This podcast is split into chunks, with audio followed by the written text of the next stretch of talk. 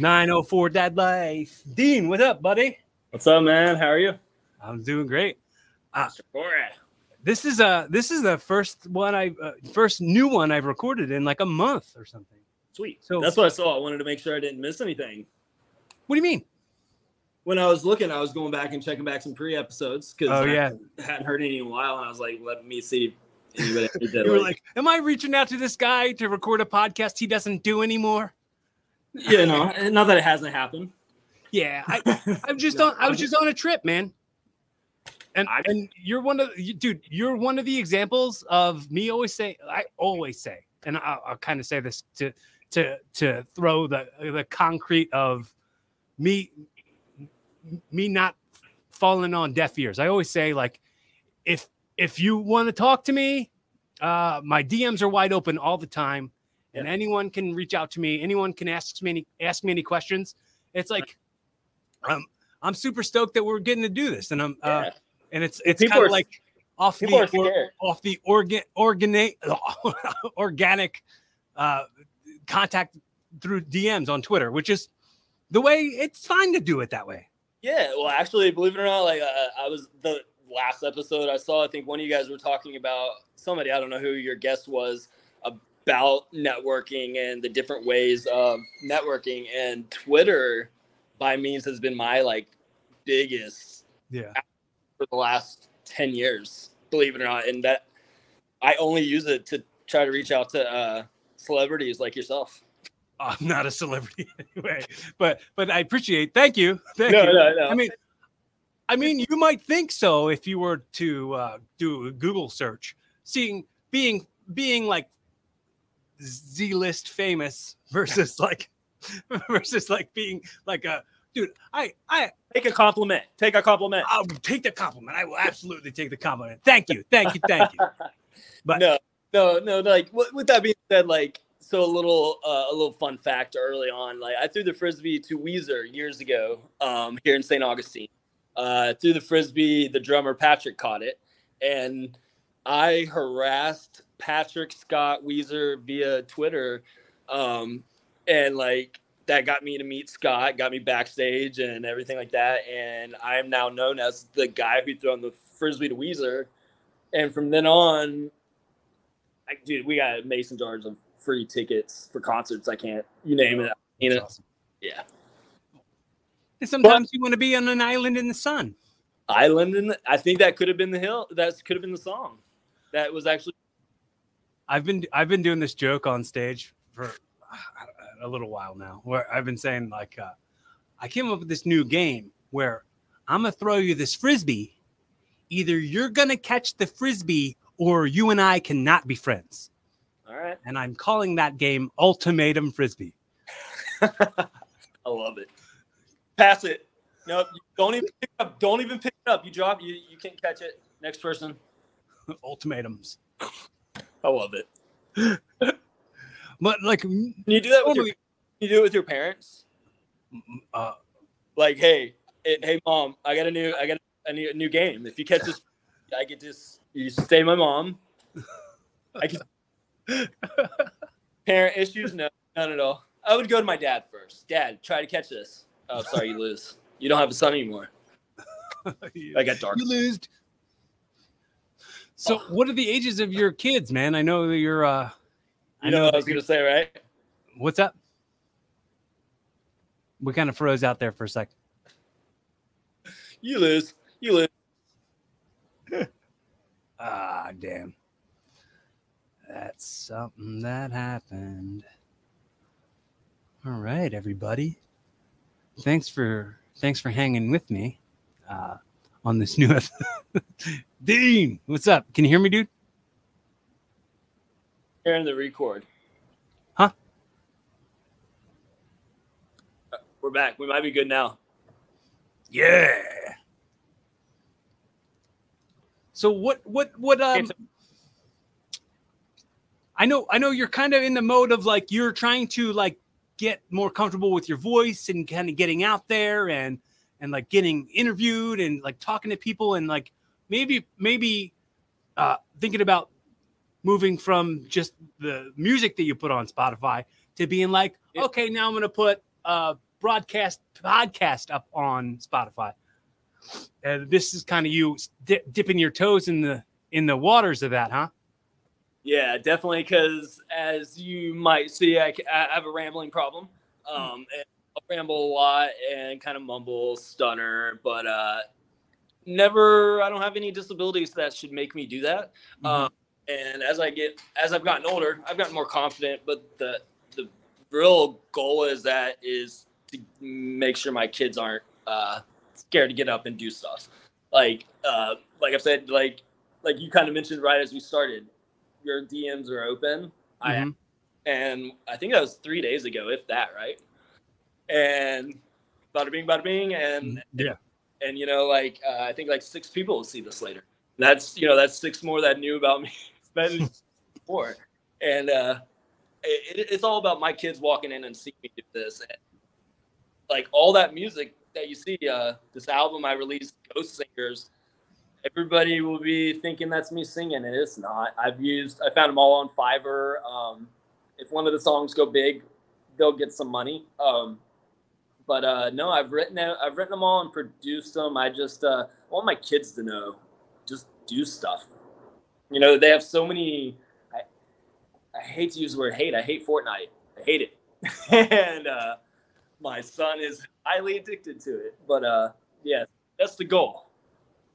Well, I mean, something something I always always aim for, and I think that that's a, a thing that people who who mean a lot to me have told me that they respect a lot about me is that I will not tell talk to you about how I'm going to do things. I'll just go do them, Yeah. and that's kind of like a lot of people go like, oh, I. I'll, I, one of these days I'll put out, I'll have my own show. One of these days I'll do my own entertainment. One day I'll do this. Like you're one of those dudes who's just out there doing the thing, who's not advertising that you're gonna be something, you're gonna do something. You're out there just doing it, and uh, mad really- respect. yeah, not even knowing really what I'm doing. Um, Mhm.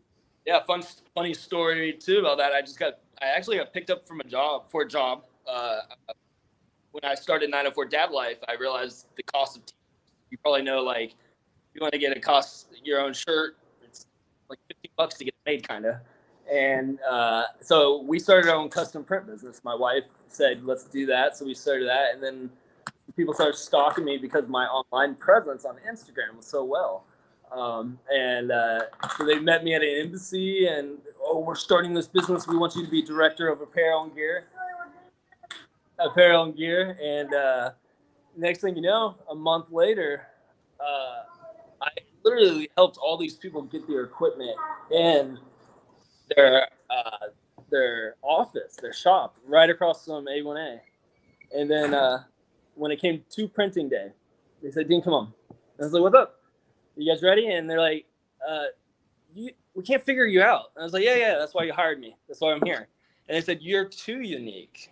And I and, and what it was was I was bringing them so many people before they were ready to start business, and it was Mhm. because I'm I'm ready to go. Like I put Is my business. On Is it kind of set up like a like a Shopify sort of like Teespring sort of? I don't know why my camera keeps doing that.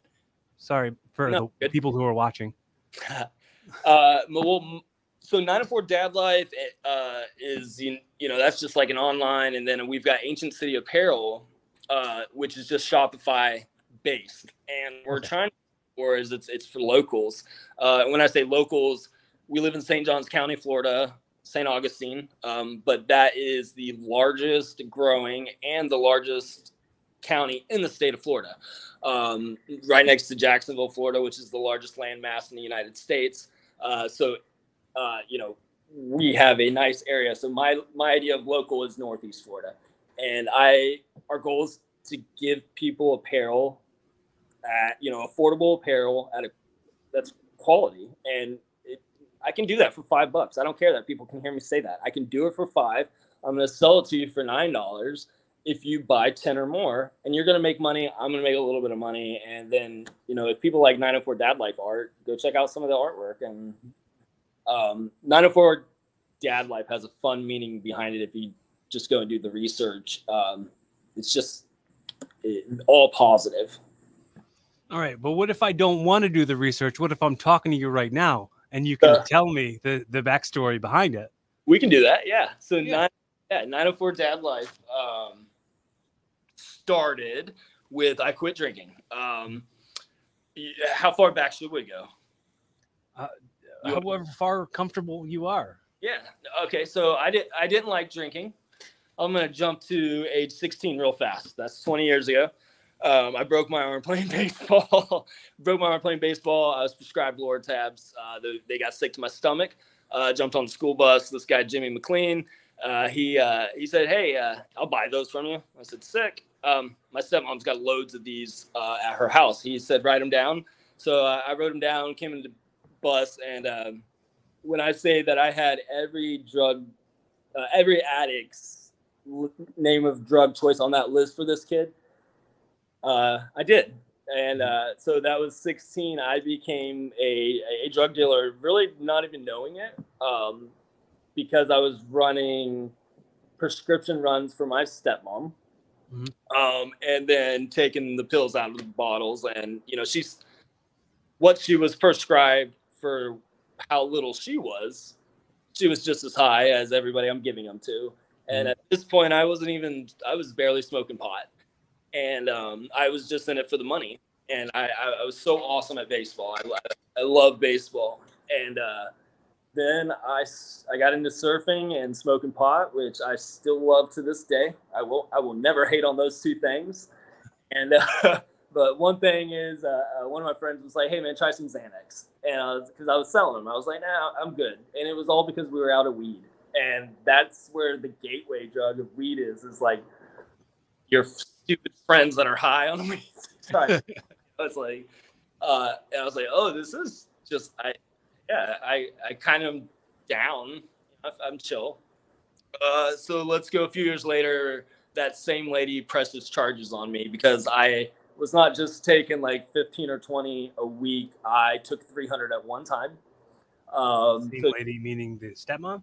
my stepmom, yeah. So my stepmom, um, and I was, uh, it was a felony charge of 300 Xanax, uh, possession of narcotics without prescription. And then uh, I think that's like grand larceny theft or something. This was in 2005. So uh, my stepmom dropped those charges. Thankfully, you know, she that was all insurance purposes. And then uh, the great state of Florida picked those charges back up um, uh, because they wanted to make an example. And which I, I I can't blame anybody for my past. You will always hear me never blame anybody. You might hear a little trickle of blame here and there, or like, uh, they why did these people why didn't these people do this or that? You know, like come to find out, my mom, my stepmom and dad knew I was doing this, and so they let a minor do this shit. Do this. So they were they were they were slightly enabling. Uh, highly enabling. I highly Well, I was being nice and saying slightly. Yeah.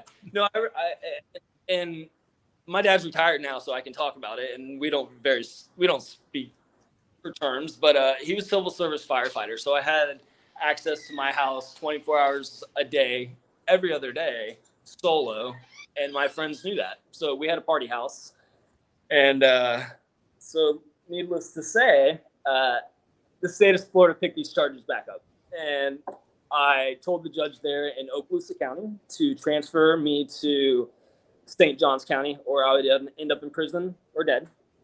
And he did that, and I slept in the car for about six months until I could afford to get an apartment. Yada yada. Uh, man, so then I get married and have kids. Work for the city of St. Augustine. Uh, that was in 2012. Got married. 2013. So off and on there, I was drinking some Fireball whiskey. I think came in the game. Who doesn't love some Fireball? And uh, and after that, we did Fireball whiskey. And give me one second.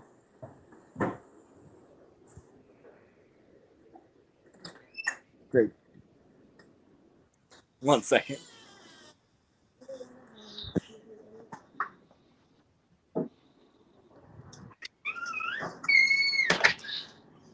So Fireball whiskey is very tasty. And Yeah, um, it's like big red gum, but a shot of whiskey. thank you.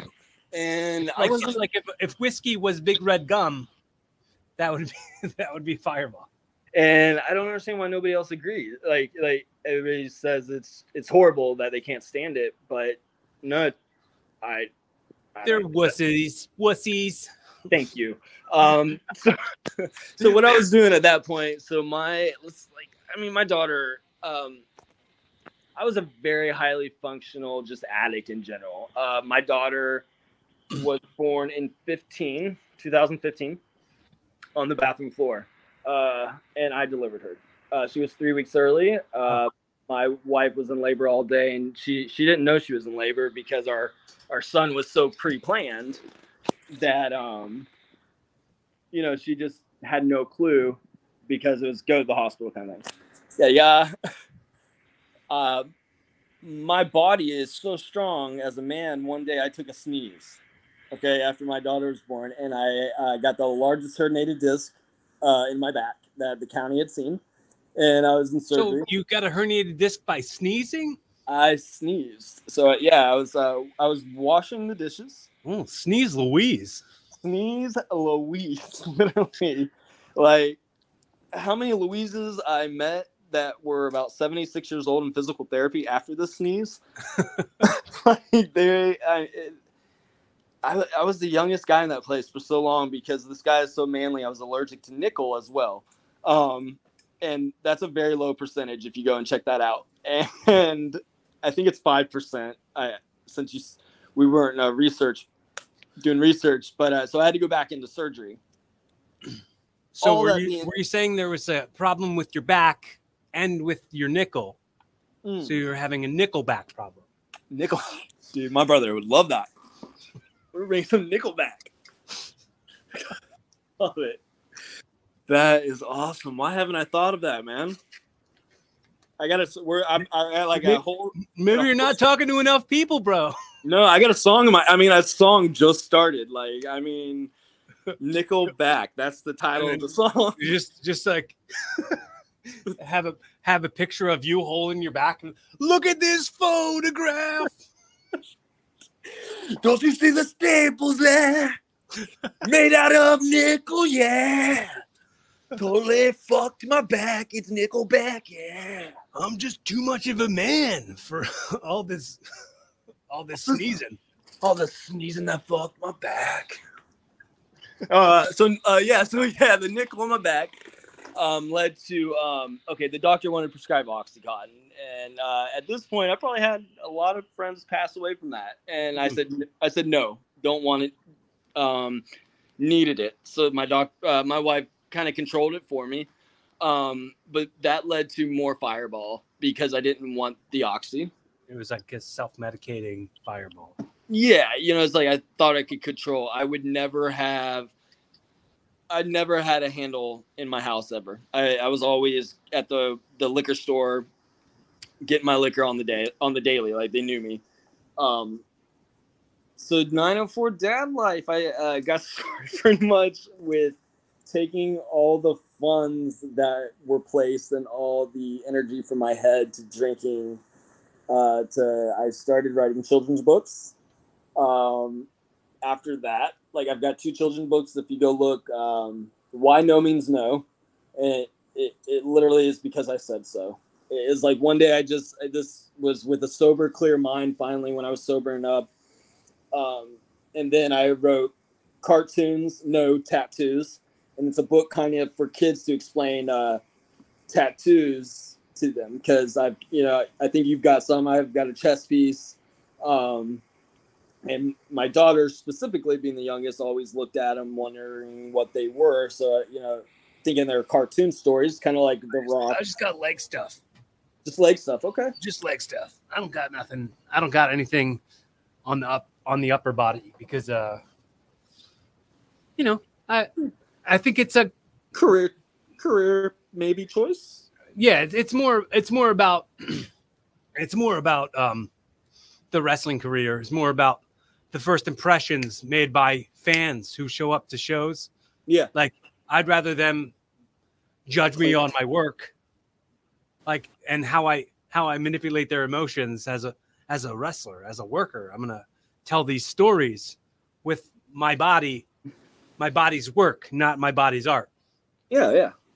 No, a clean slate. Like I mean, I I know exactly. It's kind of like uh uh dancing. I think I think that most I think uh just within the last couple months has been the first time I like any fans have seen my legs because I always have big boots on, but I couldn't wear I couldn't wear them when I had this fresh ink. Yeah. So I I didn't wear them this last time, so people people saw them, and uh, I I just got a text from my friend Zach who's like, "Yeah, dude, start wearing your kickers again." and I was like, "All right." What uh what's the ink if you don't mind?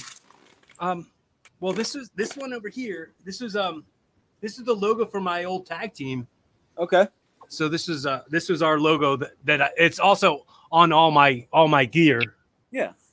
And uh, this is just a like a, like a lion mandala. Okay. And this So one not- over here. What's that? nothing negative so far. No, this is the same. This one right here. Uh, me and my me and my uh, siblings all have this same one, Okay. And uh, Yeah. and uh, I got like a the turnbuckle from a ring, All just meaning- because. meaningful stuff. Yeah, it's all it's all just stuff that is only. And then I got a, a totem pole on the back of this leg here. It's like you know, it's like Tiki. courage, wisdom, and humility. Nice. Yeah. Well, yeah, I mean, th- I mean, all that's good. At least, I mean, you know, you didn't have anything like. um Can I flip my camera? Yeah, you can. Oh wait, maybe Oh, you wait. can't. Oh I wait, not. see. I can do this. Uh, what leg is it on? All right. Can you see that? Yeah. So uh, that's a little tiki guy, a little island guy, Uh-huh. and he used to be smoking a joint. And and if you see, it now says "boom" like a gun and a flag coming out. so I at one point wanted to join the Marines. Um, well, I've tried to join the forces of all kinds, and I had to turn that little guy into uh, smoking a joint to saying "boom." Uh, and then I have 420 on my chest. It says "Pray for Surf," and then uh, in the knuckles it has 420. But uh, I had a good friend. He's in San Diego now. I'll just shout out Dan Burke. If you're in San Diego, get some tattoo art by Dan Burke. Um, That's my Yeah. mom's maiden name. say what? My mom's maiden name is Burke. Oh, nice. Yeah. How, how's it spelled? Password clues. If anyone's trying to hack into any of my stuff, my mom's maiden name is Burke. Maiden name Burke. B U R E. And uh, no, so like he he he became a tattoo artist at, when we were 18, 19, right when I came over here to St. Augustine as a felon, and I was just put whatever on me, man. You know, I had no idea tattoos would be three, four hundred dollars later. Um, I probably have three three to five grand worth of art on me, and maybe paid two or three hundred dollars. Cool. Um, but uh, it's all it's all fairly meaningful stuff. Um, what I've what a got- steal. I, I do call that a, a pretty gangster still actually. Yeah. Bought my house bought my house on Craigslist too for anybody that hates on the Craigslist. Oh, you did? Yeah, and uh, got it for one seventy one, and the house behind me sold for six hundred Wow, dude. just like a month ago. that's Yeah. Yeah, people hated us for a while. that's some goals right there. yeah, and uh, goals. No, it's it's it's uh it's it's um what it is, man, is being positive energy. Let's get to like the real cases. Like, is uh, a big word I've learned recently is manifest. Um, it, it's I hate the the sound of it because it sounds pornographic to me. Manifest. I don't know why. My wife gave the same look you just gave me is the look everybody and my wife like. Why do you? It, and maybe it's because I'm mad at myself for not knowing it for so long. but um I've been manifesting for years for other people positively and and and for myself not even knowing it. But if you really um reality is what you put out is what I'm learning. Reality is truly what you put out. And that's what I want 904 dad life uh really for people to know. Like all my crappy music that's out there is is meaningful stuff just to get my kids to know you can write. I once heard Lil Wayne years ago in the Carter album rap about mayonnaise and mustard or something like that. And I told my mom's a huge Lil Wayne fan. She loves rap, and um, that's when I was like, you can You can rap about anything and literally rap about anything. That's that's uh, that that song is about mayonifesting. Man, you're it, it, bam right. Oh, so good. My uh, that was uh when I was when I was younger. I was real. I was I was I was kind of kind of skinny, and I had I had blonde hair and and no facial hair, and and people would always say that I looked like Legolas from Lord of the Rings. Okay, yeah. So, me shooting arrows. Uh, yeah, I mean, if somebody cooler you could probably pick out. Hmm. somebody cooler you could pick out. Not that I, yeah, I'm not gonna just on Lord of the Rings. What did you say? Legolas? Legolas is a handsome guy. He's real like he's handsome. You yeah, you, you didn't say I said cool. Didn't say it was. I mean, Legolas was the coolest part of Lord of the Rings. Like when he was killing the shit out of all those elephants and shit. Oh man, that was rad. I don't remember much else besides him like killing the shit out of a, bunch. how a handsome he was. What's that? How handsome he was. Yeah, not about how handsome he was, but yeah, that was the first time people were comparing me to somebody who was handsome. Before, I, I, was thinking Hercules. I'll take like, it. I... will take it.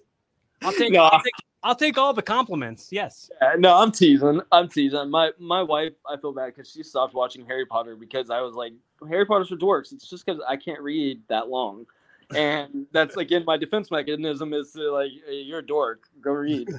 And then well, tell yeah. me about it. tell me about it later. I, dude the amount of dork like it's like it's like subtle dork. It's subtle dork for me like because like pro wrestling is so dorky and like all of the things that i'm into are so dorky but they're like such a specific niche of dork. Oh yeah. Like can, i'm uh, such a dork for stand-up comedy. I'm such a dork for pro wrestling. And like like those comic- things don't get as much of a dork rap as like Harry Potter and Lord of the Rings do. That's true. And also, Harry Potter's for kids, and I'm an adult. Harry Potter's for kids. I'm an adult. I'm a grown man. Look at my beard.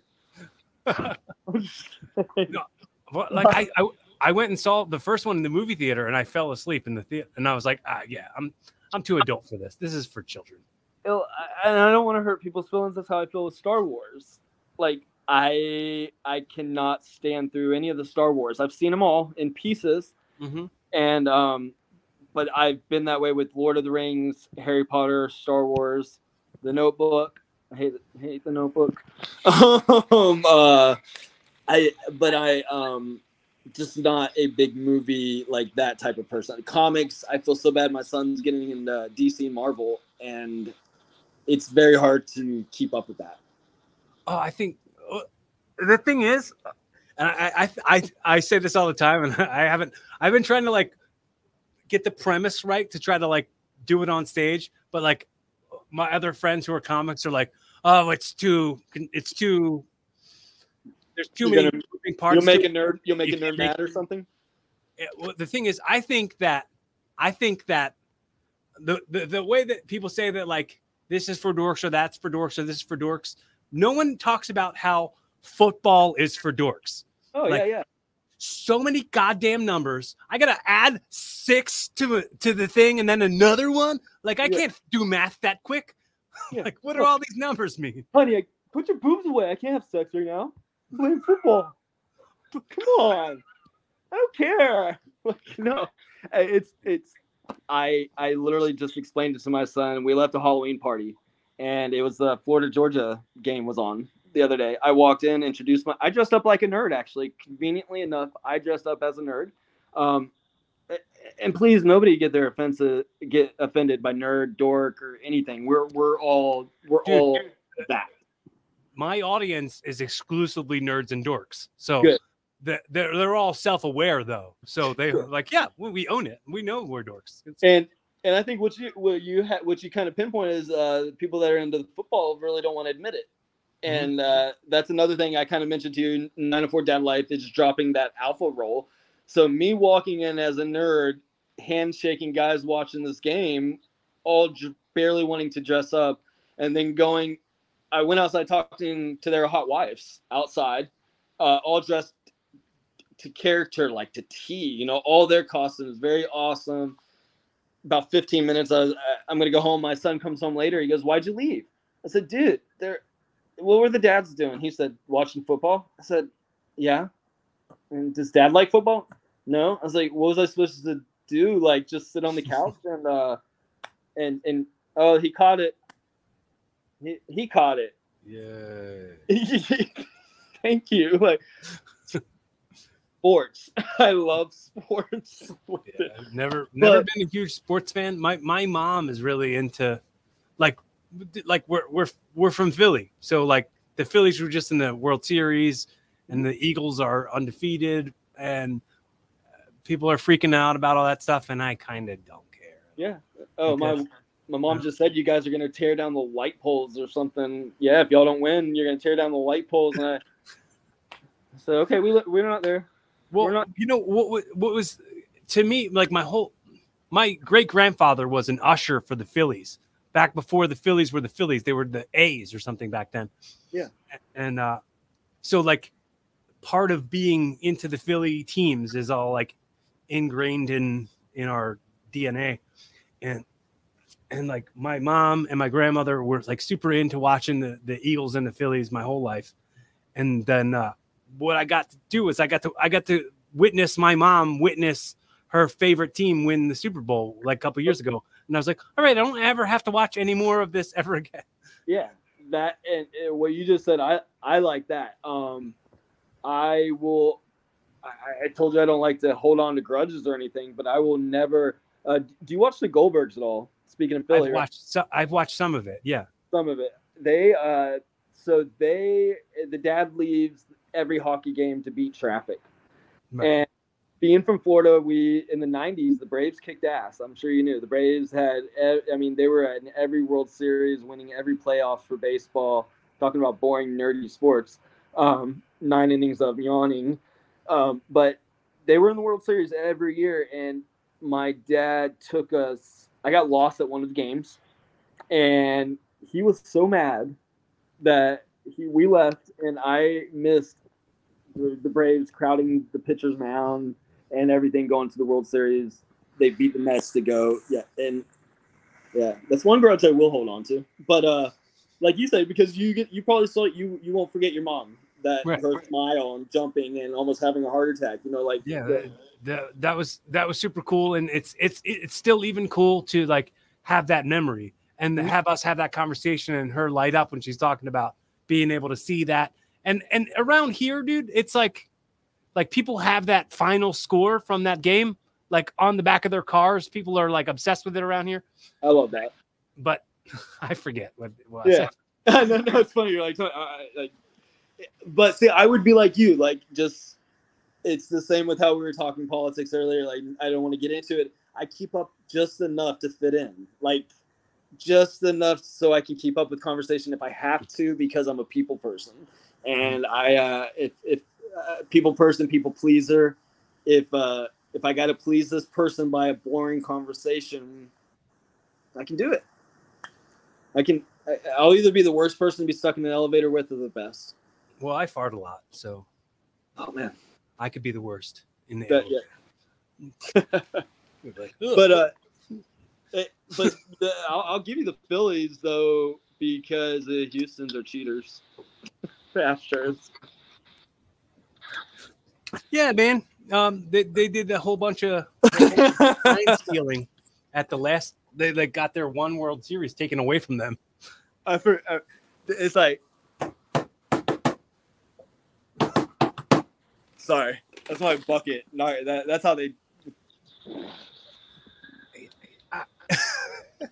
Did I fly over? Did it fly over? Like, what was it? We were doing the, the, the isn't that like the Flyers thing? No, so the the Astros were cheating because they were like hitting the buckets for codes. Oh, okay. I didn't. I didn't. I didn't. I wasn't. Uh, uh I wasn't knowledgeable enough on the whole scandal. Nope, that was just me, just enough to keep up with the conversation. Mm. Now you can. Now you can go in tomorrow with somebody be like, I don't think the Astros should win because how they cheated last year with that bucket banging. Mm-hmm. I'll probably forget about it. Like, uh, we'll try to make try to make a reference to it later on in this conversation. I'll be like, I don't know, what are we talking about? I don't, I forget. Well, it's kind of like how you were like knocking on the bangos, how you start your show. Oh, the the the the uh, The bongos. you're talking about, you're talking about this the sacred drum. the sacred drum. So the Astros used the sacred bucket to win the World Series last year. Have you ever heard me talk about? I mean, uh, uh, talk about why I have this. I want to hear about it more. So why I why I um I'll let go to the ring with it and uh I'll hit it before every show because um I my message is consistent and I think like steady as the drum, it's consistent. So I'll keep beating my drum the way I beat my drum and I'm not I don't plan on ever um I don't plan on like changing the way I do it to cater to any other kind of demographic. So uh just staying consistent in who I am, and the, the drum represents that. And when I when I do it, when I take it to the ring with me, it has to do with how this is like religion to me. Like I don't carry religion too much. I don't have any, but like this is the most sacred thing I do. This is the most uh this is the most um like my, most like a sacrament to anything else that's going on in life. yeah. That's what, uh, like pro wrestling to me.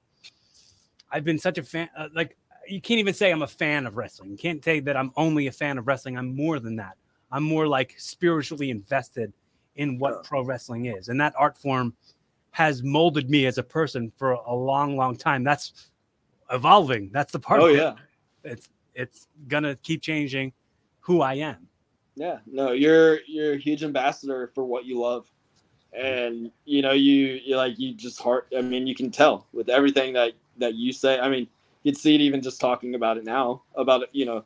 Um I you know, don't take it wrong. It's as simple as a drum can bring it out of you of you know how much you love wrestling.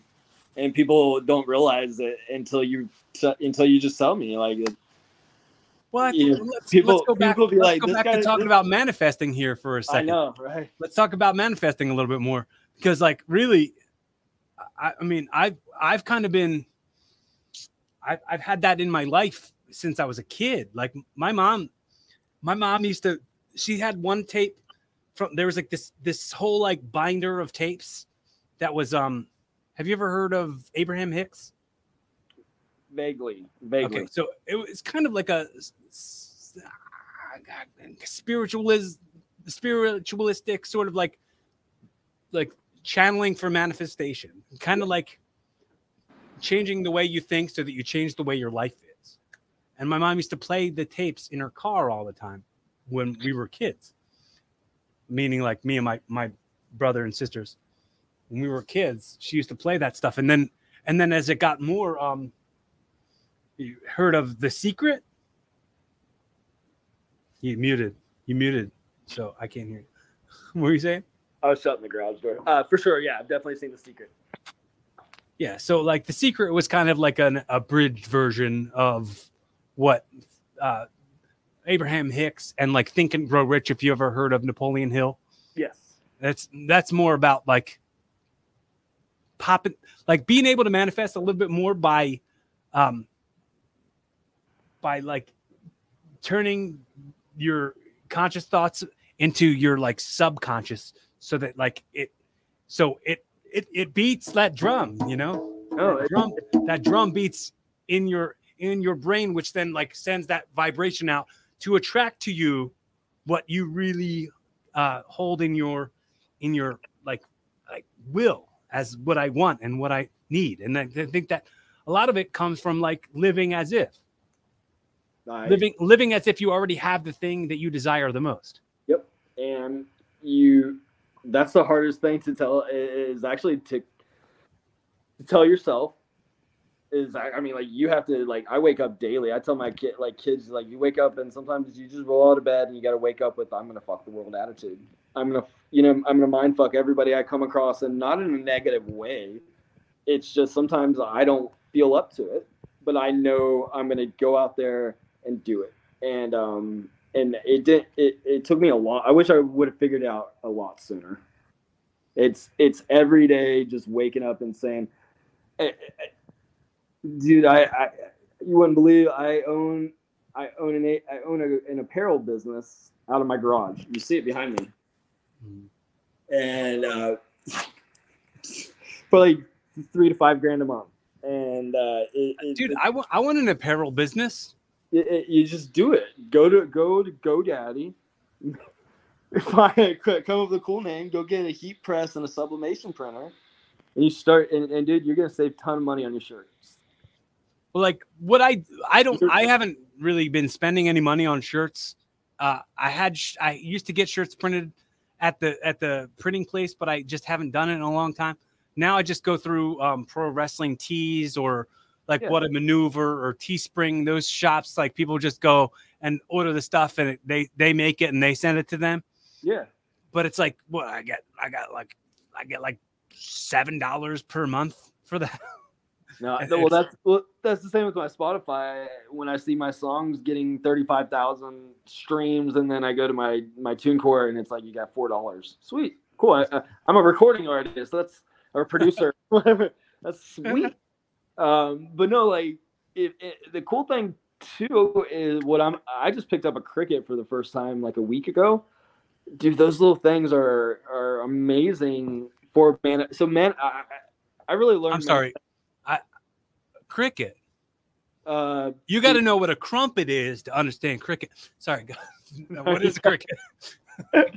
you know what a cricket is. I, I, I, you know what a cricket is. Not a, a, um, a cutter. Cricut, the cutters. Like a, in a, all right. Um, I did not, let's see. I don't know how to put this into uh, women, I don't know, into men's terms. I don't know. Did you did you understand the Ninja Turtles reference that I just made, or did that go right over? Yeah, no, it went right over. Okay. I'm sorry. In, in Ninja Turtles, the first movie, and this is Yeah. me. This is my dork. This is And I've seen it. I've seen. I've seen it.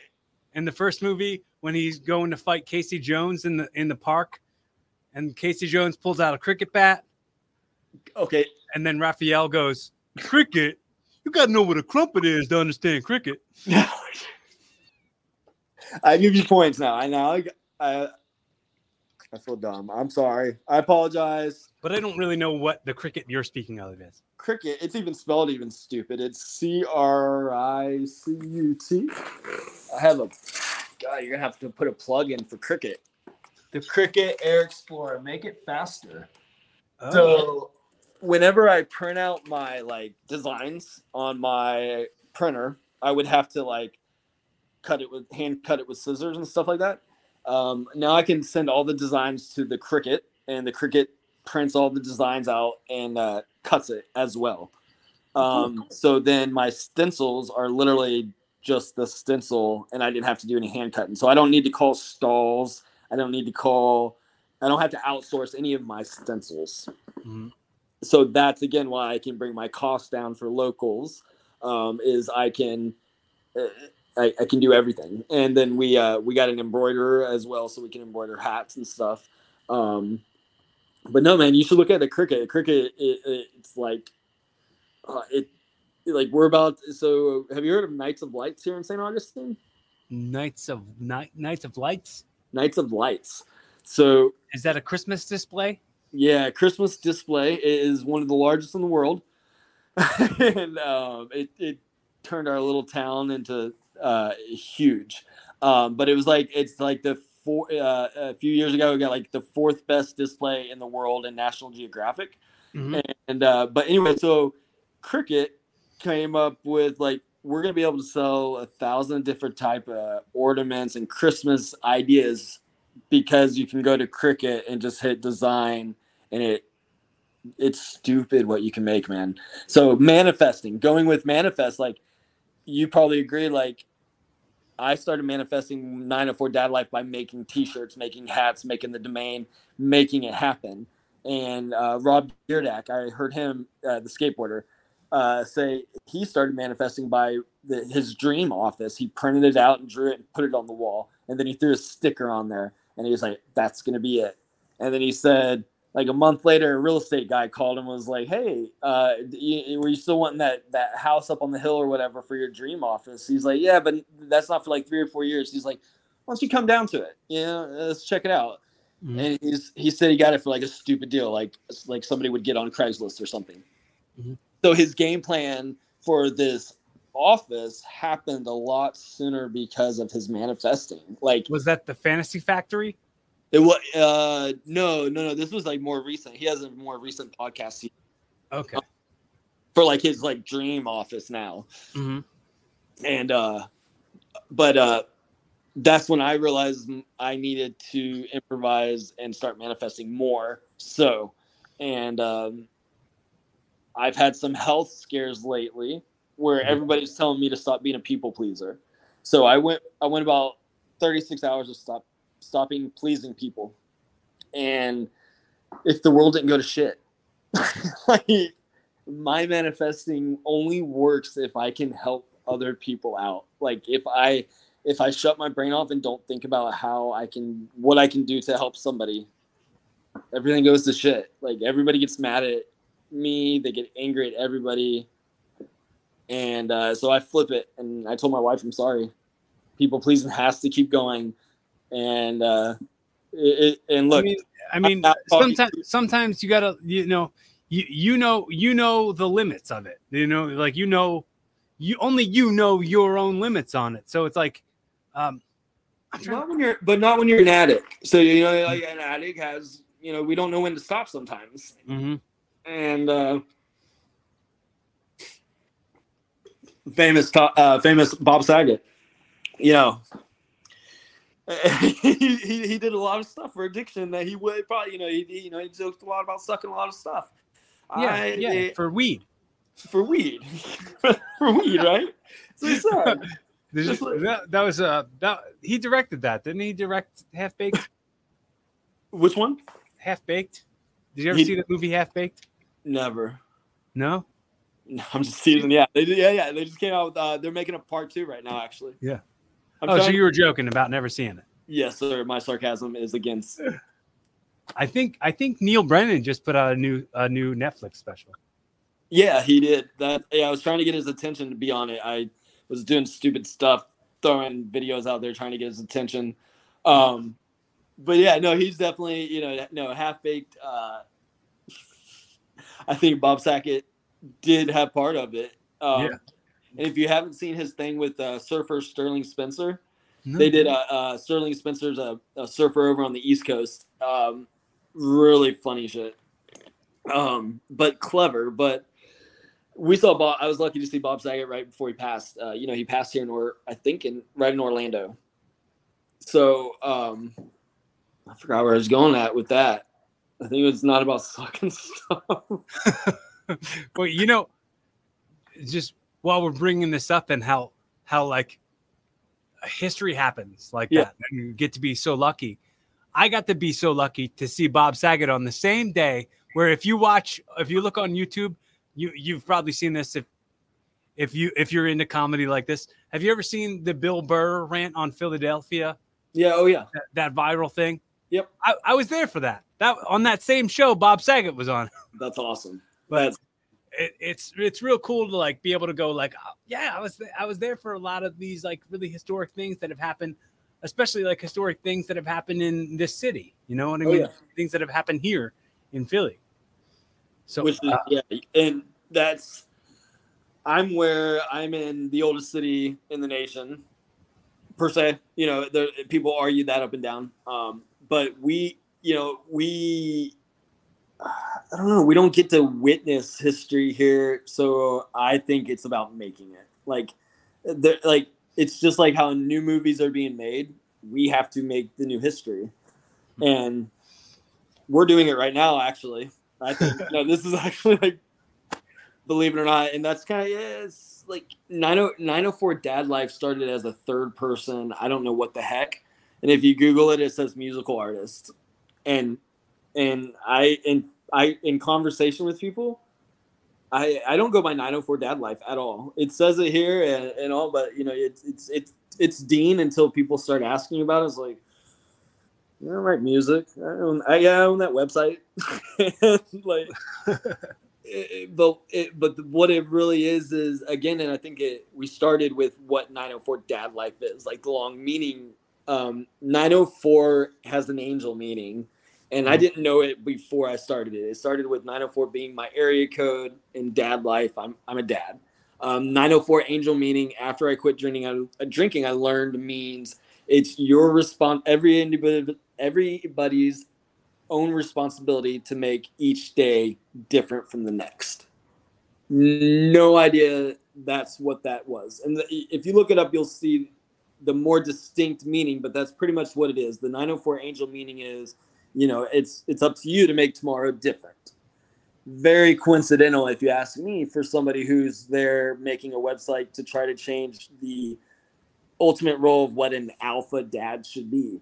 Um, the the main reason me and my father don't talk is uh, my son uh, is diagnosed with DMDD. It is um, pretty much bipolar in children.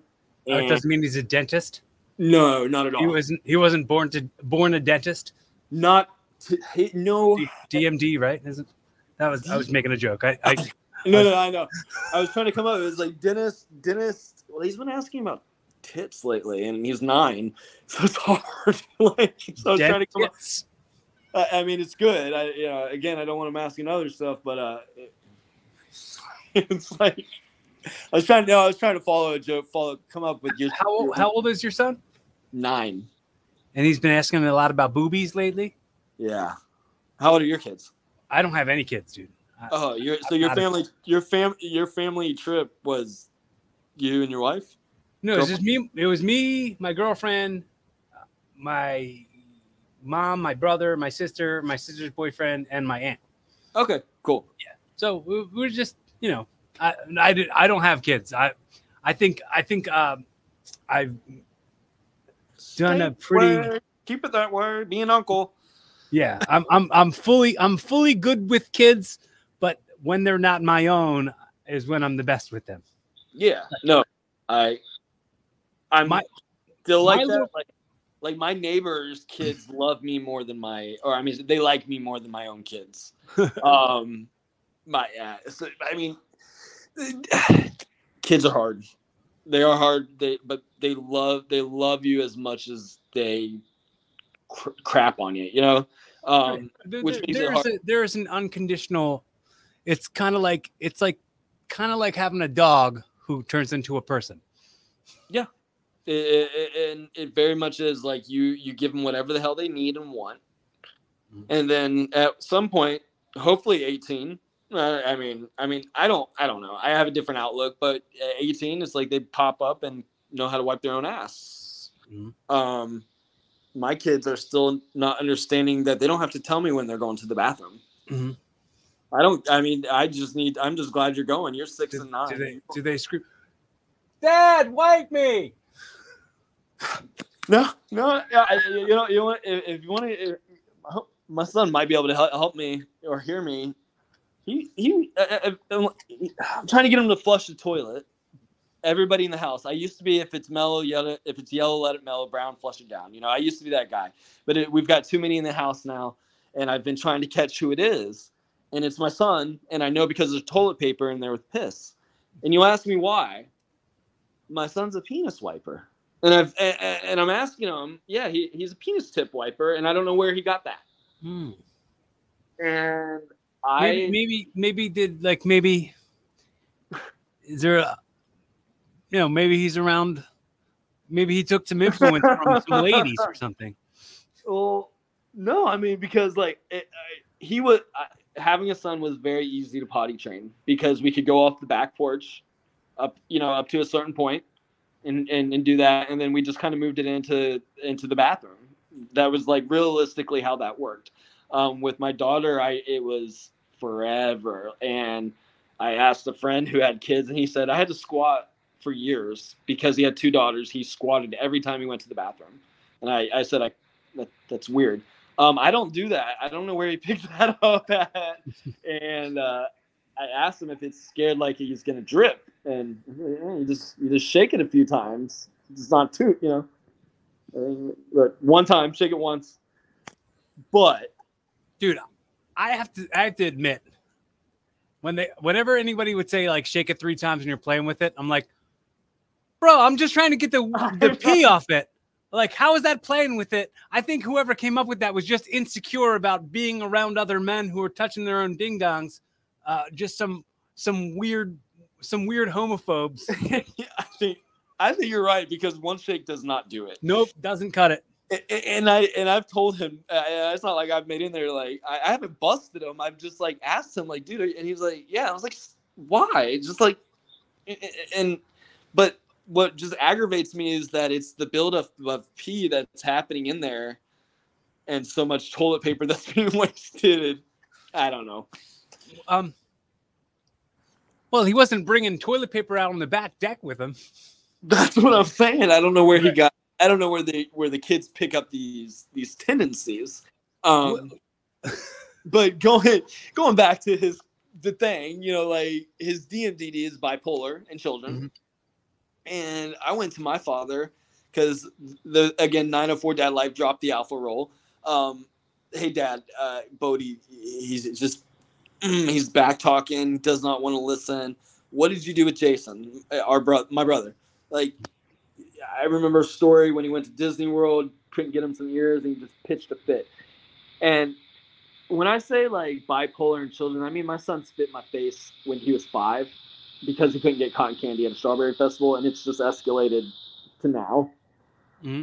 Uh, to he's a very strong kid, and uh, but I went to my dad like, hey, hey, what can I do? He said, sounds like you need to spend three nights in jail. I think you know what that means.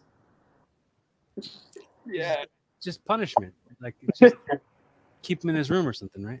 Yeah, '90s punishment mm-hmm. with with a black belt, and, and and you know, but that's not how I think we need to really go about it. You can't go about it these days, unfortunately. Um, like I said, my wife's an adoption specialist for the county. I've got DCF, you know, right. paranoia like crazy. Uh-huh. And we are phenomenal parents, and I and, and, people can argue with me up and down about that, and I'll take them. Uh, uh, uh, I'll fight them about it. I'm a, I'm the I'm the best dad anybody will come across and I've gone through uh, three psychiatrists, three psychologists uh, to argue with me that they shrug like, yeah, we don't know what to say, and we, we don't know what to do with your son because people are wrong. People a are scared to ask questions and scared to do their own research, and they're scared. They're scared to go against authority which to people doctors are authority, just like police officers are authority. You know, like they're have, all people. They're all people. They're all they're all flawed individuals, just like all of us. But you need their signature for stuff, you know. For for my, my signature is more valuable to me than yeah. strangers. No, so for when for where I'm getting at is like for yeah. dad, you need for medications or or even therapy for mm-hmm. so so to get like a certain therapy, ABA therapy, uh, you have to have certain diagnoses um, for your children to get these. And um, I fought hard and did all the research to find this in my son. But what it is is like, if I would, I was I was already doing the advice my father did.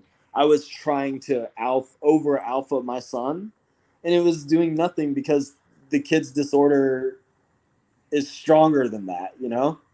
Uh, all it is is going to make him not like me, just like I don't like Michael. Like, I'm only calling him my dad for the show's purpose, but when I walk inside my house, he's known as Michael.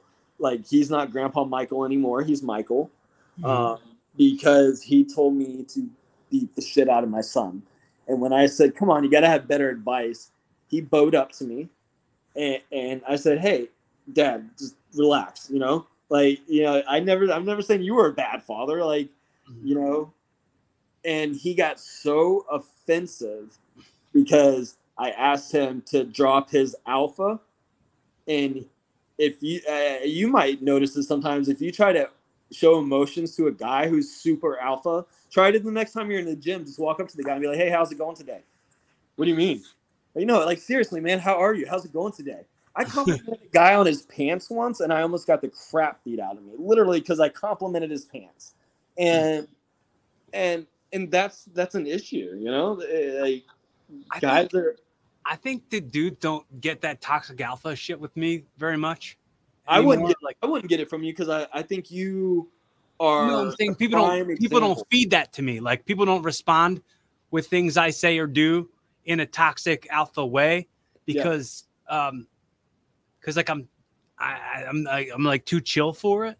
I'm too like I'm too like I, it, it bounces right off and it for sure isn't going to affect me in any way.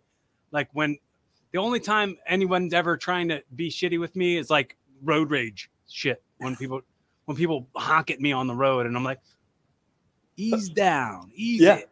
Just Oh, yeah. calm down. We're all going to get where we're supposed to go. a big smile. Um, like my my dad has my whole life told me, "You're not my son, not my son. There's no way you could be my son," because I had emotions and I smile. Like I have, I would, I, I just have. If you don't know, it's like s- stupid smile on my face. I had a boss that said, "Man, you have a face that just makes people want to fuck with," and I. I understand it, but I love it because it makes people want to fuck with because it makes them get their anger, their tension out, and I'm my personality is if you haven't seen the sarcasm, I, I can take it. Like nobody will hurt my feelings as much as an older brother can hurt yours. You know, like I've been I've been through it. I've been through way too much for some stranger to hurt my feelings. Where if it if it makes their day better to talk shit to me, go for it. Because I will I'll I'll say something. You know, pull one of those darts out when, that we were talking about. The fucking got That these whip- darts in the quiver ready to I'll tell- I I've accidentally cut old ladies off line in Walmart and gotten attacked, and all you can do is say "Happy Holidays, Merry Christmas, and Happy Holidays."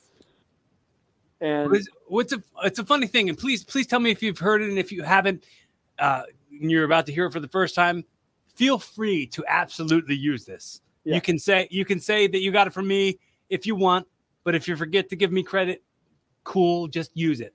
But I've always wanted to live the type of life where if I wasn't me, I'd wish I was okay, and that's that's the type of life I've been living. So like whenever it comes to somebody like meeting me with a certain energy, I'll I'll, I'll really just kind of like grab it, and I'll be like, "You didn't mean that."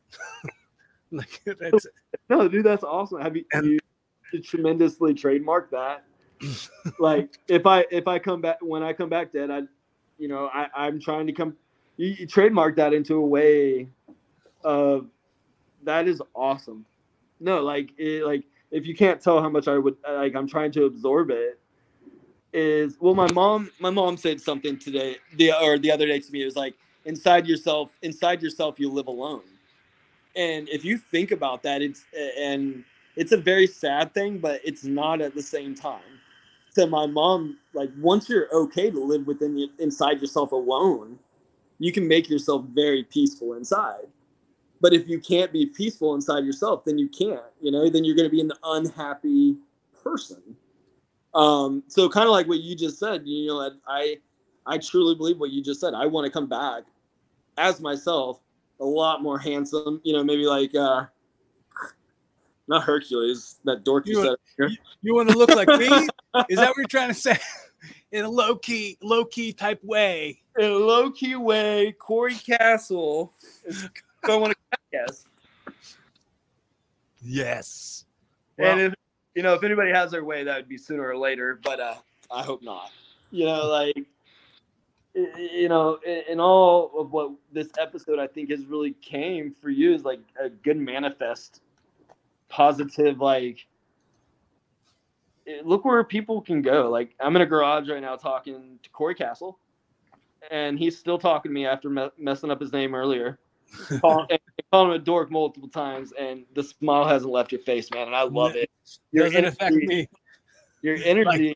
my, my uh my name can be mispronounced or misspelled and uh it's not going to be the first time that's ever happened it's No. going to for sure be the one millionth time that's happened to me and i i don't have time to take that stuff personally because I, dude i got so much so much uh, here's another thing i say all the time and for sure use it use it. If it applies, use it for sure.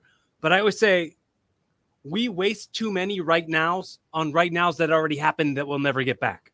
Yep. So so like I have so many more right nows that I can enjoy, and I can't. I I, I mean I I do find myself like festering on stuff, but yeah. uh, but like my gratitude, my gratitude can overcome that. Yep. My gratitude for all the blessings that I have, or all the things that I've manifested, all yeah. the things that I created, and uh, I, I, that's what I tell my kids. We waste Mississippi's on arguing or explaining stuff, and and and I think you get that. Like one Mississippi, two Mississippi. I under, totally understood what you were saying by wasting Mississippi's. And it's they don't. I, I just can't wait for the day that they understand how long. Why do they? Why is Instagram stories 15 seconds? They're 15 Mississippi's. That's mm-hmm. enough. That's enough to tell to get your you know once more people have your attitude and accept more people like me onto their shows and stuff instead of like doing a whole oh what's your background? and this and that and like no i could do the research. Tell me. Like i yeah. love how you were like no tell me. And instead we we bull we you know we bs around about some cool stuff. Yeah. And I mean, actually i'd rather i'd rather us in real time learn it to you know what i mean? Like so not just me learning it now but it's like whoever this might be valuable for. Because I, yep. I, I live um part part of why when I started the show was um I had um my I've told the story on the sh- on the podcast a bunch of times. So if anybody's heard it a million times, this will be your million and one time. Uh, but I I uh I I started this show and and and my mom my mom told me that she had she had burnt all this stuff onto a, a, a, a CD of these old voicemails that were left from from her phone that were uh, from her best friend who had just passed away and her mom who had passed away. And she was like, you know how when people die, you kind of forget what their voice sounds like. And I was like, yeah, I don't want that for me. I want I want you to be able to experience the like the genuine me. So like I want a lot of stuff on the record who I really am, and that's part of like what evolving with Corey Castle is it's not just my name in the show because I'm the host. It's my name because like you can listen from the start to who I used to be when this started when I was 33 years old and and like get to where you know I'll do this for the rest of my life and and kind of get an idea of like here's the start and here's the fin- you know because like I think the part of the saying is like when you stop evolving you start die or when you start evo- when you stop evolving you start to die. Correct. And, yeah and uh, it's I think, and I, I really don't think I've started evolving until I quit, until my wife sobered me up, made me sober up. You know, like like I said, I in the past almost three years, I've written two, published two children books, multiple, you know, I put an album out, multiple songs, um, and just better better outlook on life, like more positive outlook on like I'm actually living life. And when I get mad, people are like, "My mom's so worried I'm gonna grab a beer," because I think you're kind of like me. You sound like a little, and take this as nicely as me. Like I'm a mama's boy, and um, I I will always be a mama's boy. Well, and, uh, what you were saying about like your dad and stuff, uh, and uh, I I wasn't raised by my dad. My mom raised me fully by herself she had four kids, single mom.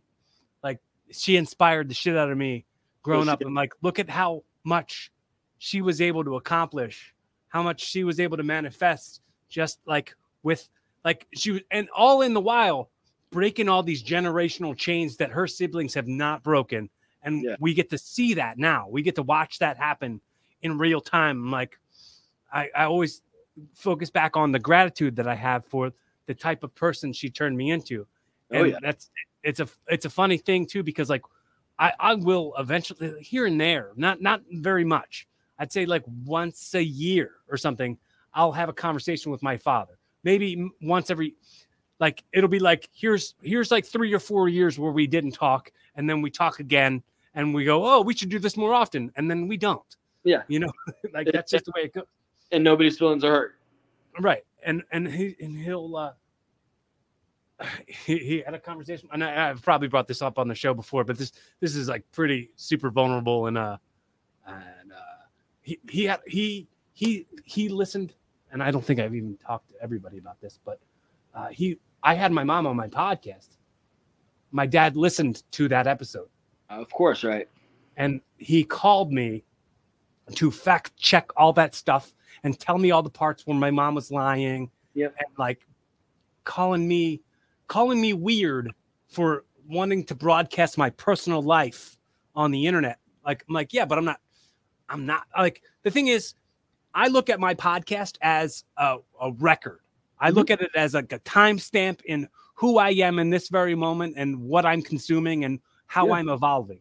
And Yeah. that so to like me, anybody, anybody who would anybody who would listen to it would have to go way out of their way and really make an effort to care enough to listen the whole time. That's why I always say how grateful I am to anybody who consumes anything I put out because they've had to put an effort. You can't just can't just read it on a Facebook status because I don't really do that. That's not Yeah. that's not a, I don't do like I do tweets, but like not a ton.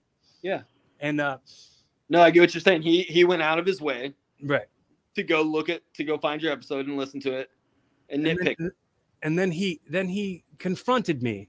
Yeah. Uh, he he confronted me and he said, "What do you think happened between you and the, between me and your mother?"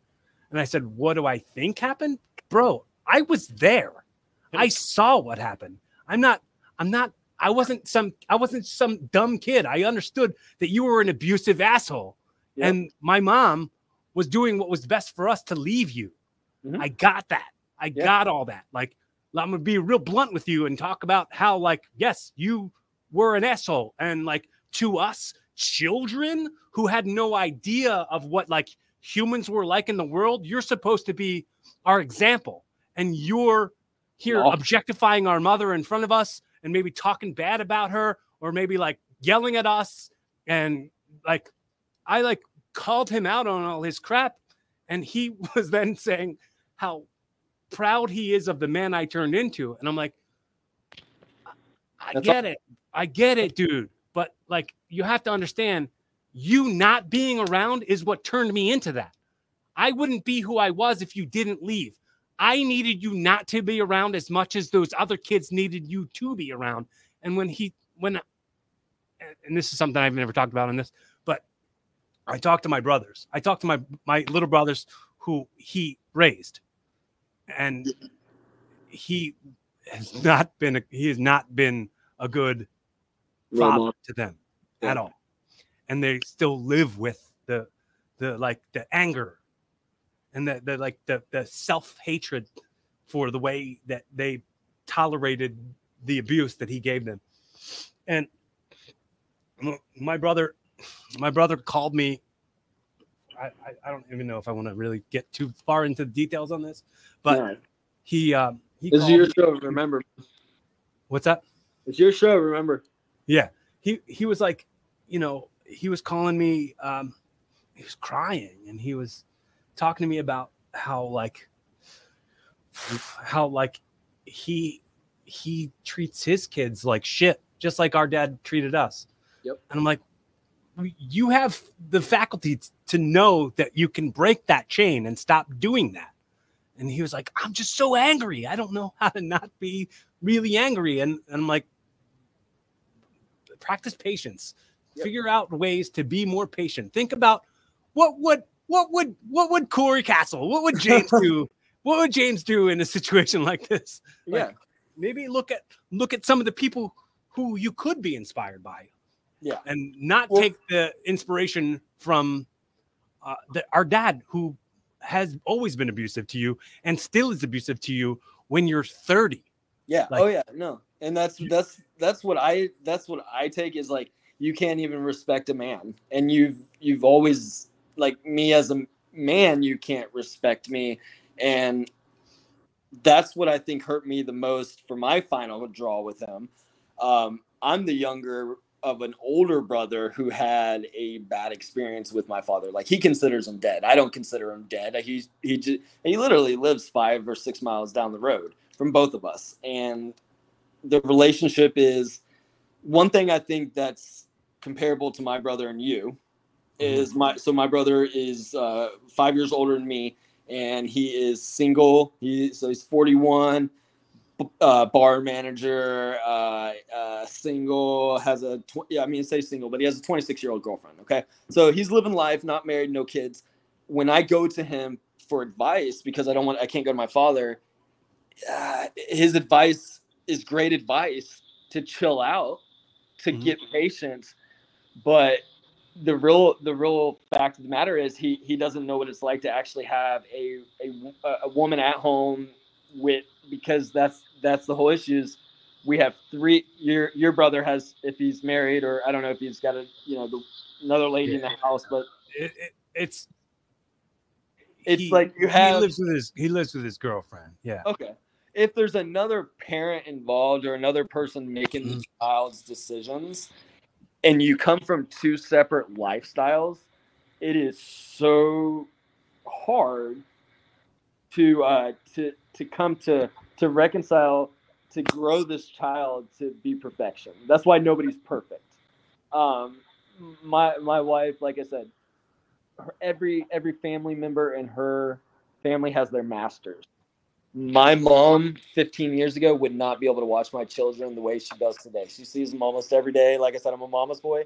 But when i was a mama's boy i was sitting next to my mom watching her roll doobies when bill clinton was getting elected president and hey what if the president walked in right now he's she uh, well i'd ask if he'd want a doobie like if he'd want a puff I don't. I didn't inhale. I didn't inhale, you know. I, I don't. And then, but at that point, my dad's at the firehouse. So, but that, you know, and then you have my brother who knows what my mom is doing is wrong. He knows my dad is actually the positive role model in the household, but he's not in the house because he had to work two jobs.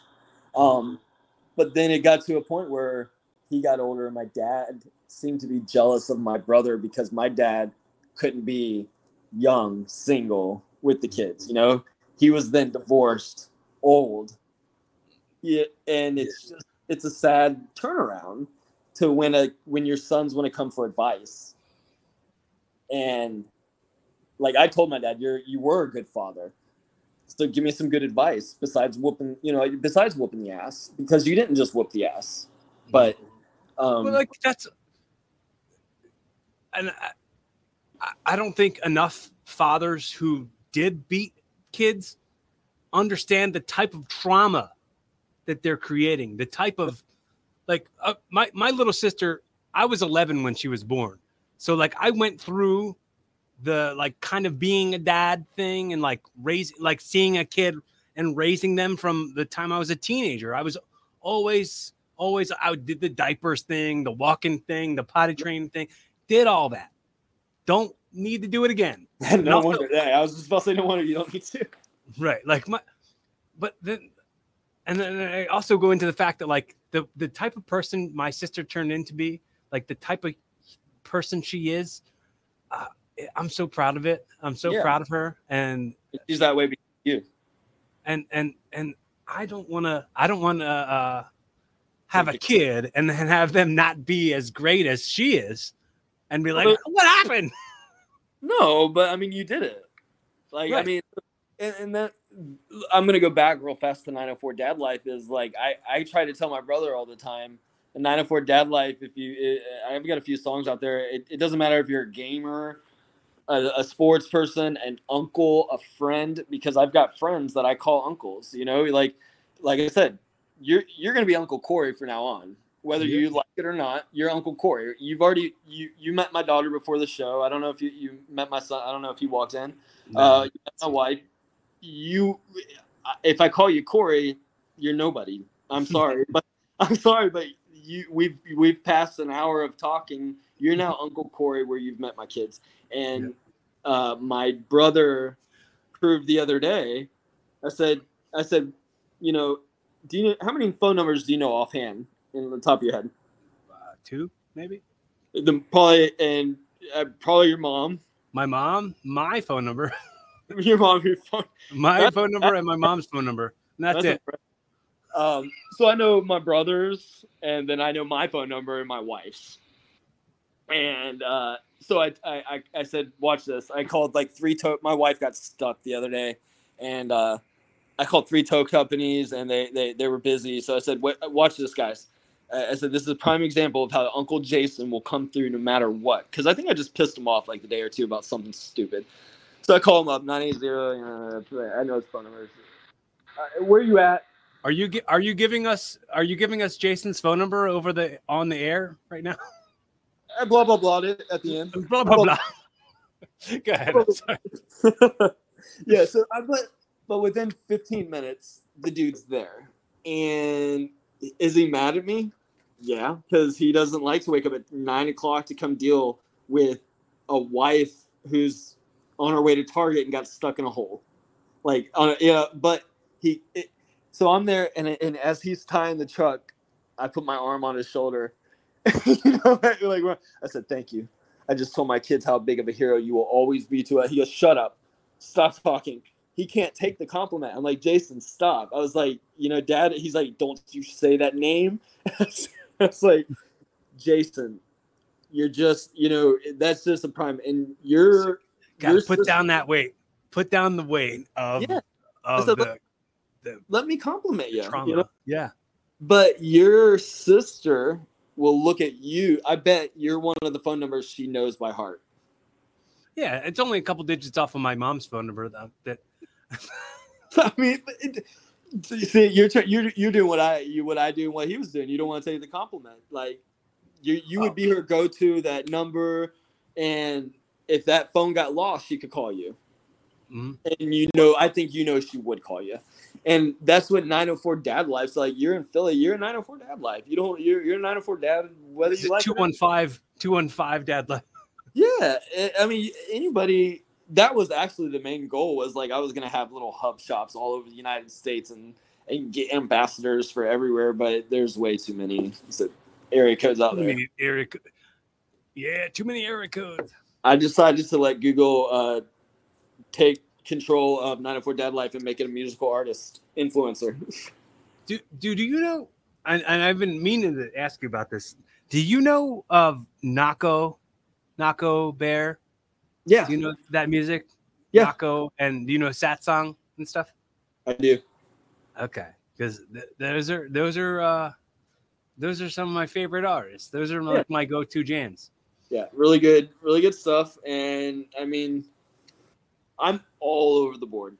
I I, I, I I mean, it, I don't know if you listen to any of my music. Some there's some parodies and stuff like that. I that- listened to a few, uh, like a, a few here and there, but I knew I I kind of figured because like this the singers all sounded different, so I figured it wasn't you.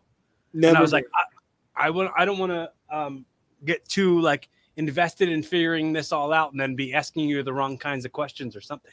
You know no, what I'm saying? yeah. Yeah, so no, the title Ghost Singers is that exactly. So it's titled Ghost Singers because they're all ghost singers. Mhm. Um, I think uh, one guy uh, is a Johnny Cash uh, impersonator out in Vegas, and then uh, actually one of the girls who does a little more mad than sad is from Afghanistan. Mhm. No matter how big that song goes, she will not give me her name for anything. Mhm. Uh, the other guy is up in he's up in your neck of the woods. It, it might be Philly or excuse me. Uh, I don't want to say Boston. I'll have to look more into it. But he's actually Muslim and he does all of his rapping. If you listen to like Fortnite discs and uh, what is it? He's a rapper and it's all under the table rapping. And he's going through some shit where like his wife is leaving him because and he's and with their religion that's a very serious like i don't know. Um but and then uh some a few of the other songs are sang by guys in nigeria. And then a guy in brazil sings another one. So it's just linked all over. Fiverr's amazing. If you don't use it you should you could make some money on there too. But uh no that's what ghost singers is. Like it's just to make music to show my kids look you can do it My girlfriend, my girlfriend is a really great singer. If you want to try to commission her for something, that would be fun. I no, I do. Like I've been trying to get this song a little more mad than sad because it means a lot. It's about um, my friend Kevin who who uh, who overdosed on uh, fentanyl, Uh-huh. but he you know um, and we're all a little more mad than sad. And if you look it up, if she would, lo- if she wants to sing that song, and wants to make it, sing it public, like that's what I want. I want it to be heard from somebody. I want to Well- see somebody sing it to a crowd. I'm, I'm, I'll, I'll, I'll only say this because uh, no one else is in this room. Yeah. If you want to check, if you want to check out her singing, if you have Netflix, go Yeah. to go to. There's a singing show on Netflix called Sing On. She's on episode two of that show. Sing on. When, what? Uh, I mean, nobody's in the room. What name am I looking up?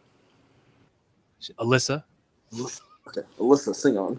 don't tell anybody. Don't tell No. anybody. I was putting. Don't tell anybody I was putting over my girlfriend. No. But she's you- she's very talented. have you seen Key and Peele? You know Key and Key Pill. Peele, yeah, dude. Hey. I said, Wait, wait, wait, wait, wait. My wife is such a. Yeah. But you said bitch though. I was like, And they took it like a, say anything. Get back in the house. no, I mean, but no, like, um, if she did, uh, I'm gonna send you the link over, um, because I the girl, like I said, she won't sing it. She can't. She's in Afghanistan. That song is beautiful, but if I, if your girlfriend likes it and wants to put some heart behind it, I would love it. Like there needs to be just a little. I actually had a, another version. It's called Kevin's song that has a guy sing it. That I have a guy sing it, but he sounds like he's trying to Ozzy Osbourne it mixture Queen. So- Um, so are you are you not confident with with your voice do you or do you like because i know when it even came to like wanting to be guests on podcasts and stuff like that and you were like i'm just kind of getting comfortable with my voice and stuff does that also translate to singing is it something like have you um have you never never. have you never I sang would- publicly before I did chorus. You know, we all. I don't. I guess my, my I asked my son today. He doesn't do chorus, but I did chorus for a long time. So I would love to sing, but I would love to be a motivational speaker, and eventually, when I consider myself successful enough to be a motivational speaker, because I, like I said, I've got a, I've got a, a, a, life story that I think can uplift teenagers, especially and young men um be, that we just live in a in, in a crazy world right now and it and and and fortunately everybody can be accepted. And there's still people out there that don't believe that you know? They don't believe it. So when i am saying comfortable with my voice more so like you know i i admire your st- your stand-up comedy um i can't tell you how many times i I get off the toilet or out of the shower and I walk over to my wife and I say, "All right, here's a new bit for my stand-up act," and, it, and, and, you know, I, I, I, I spit it out, and it's it, it's so sad stuff. It's stuff that people would cry about, but to me, it's it's so funny. Like I, it's just. It, it, like my mom wants a piece of the pie. It doesn't matter what flavor the pie is. And when I say that, like I could walk over to my mom's house and be smoking a joint Mhm. and um, be like, "Here, mom," and she will take it, smoke it, put it out, and there's no question that joint's hers now for later.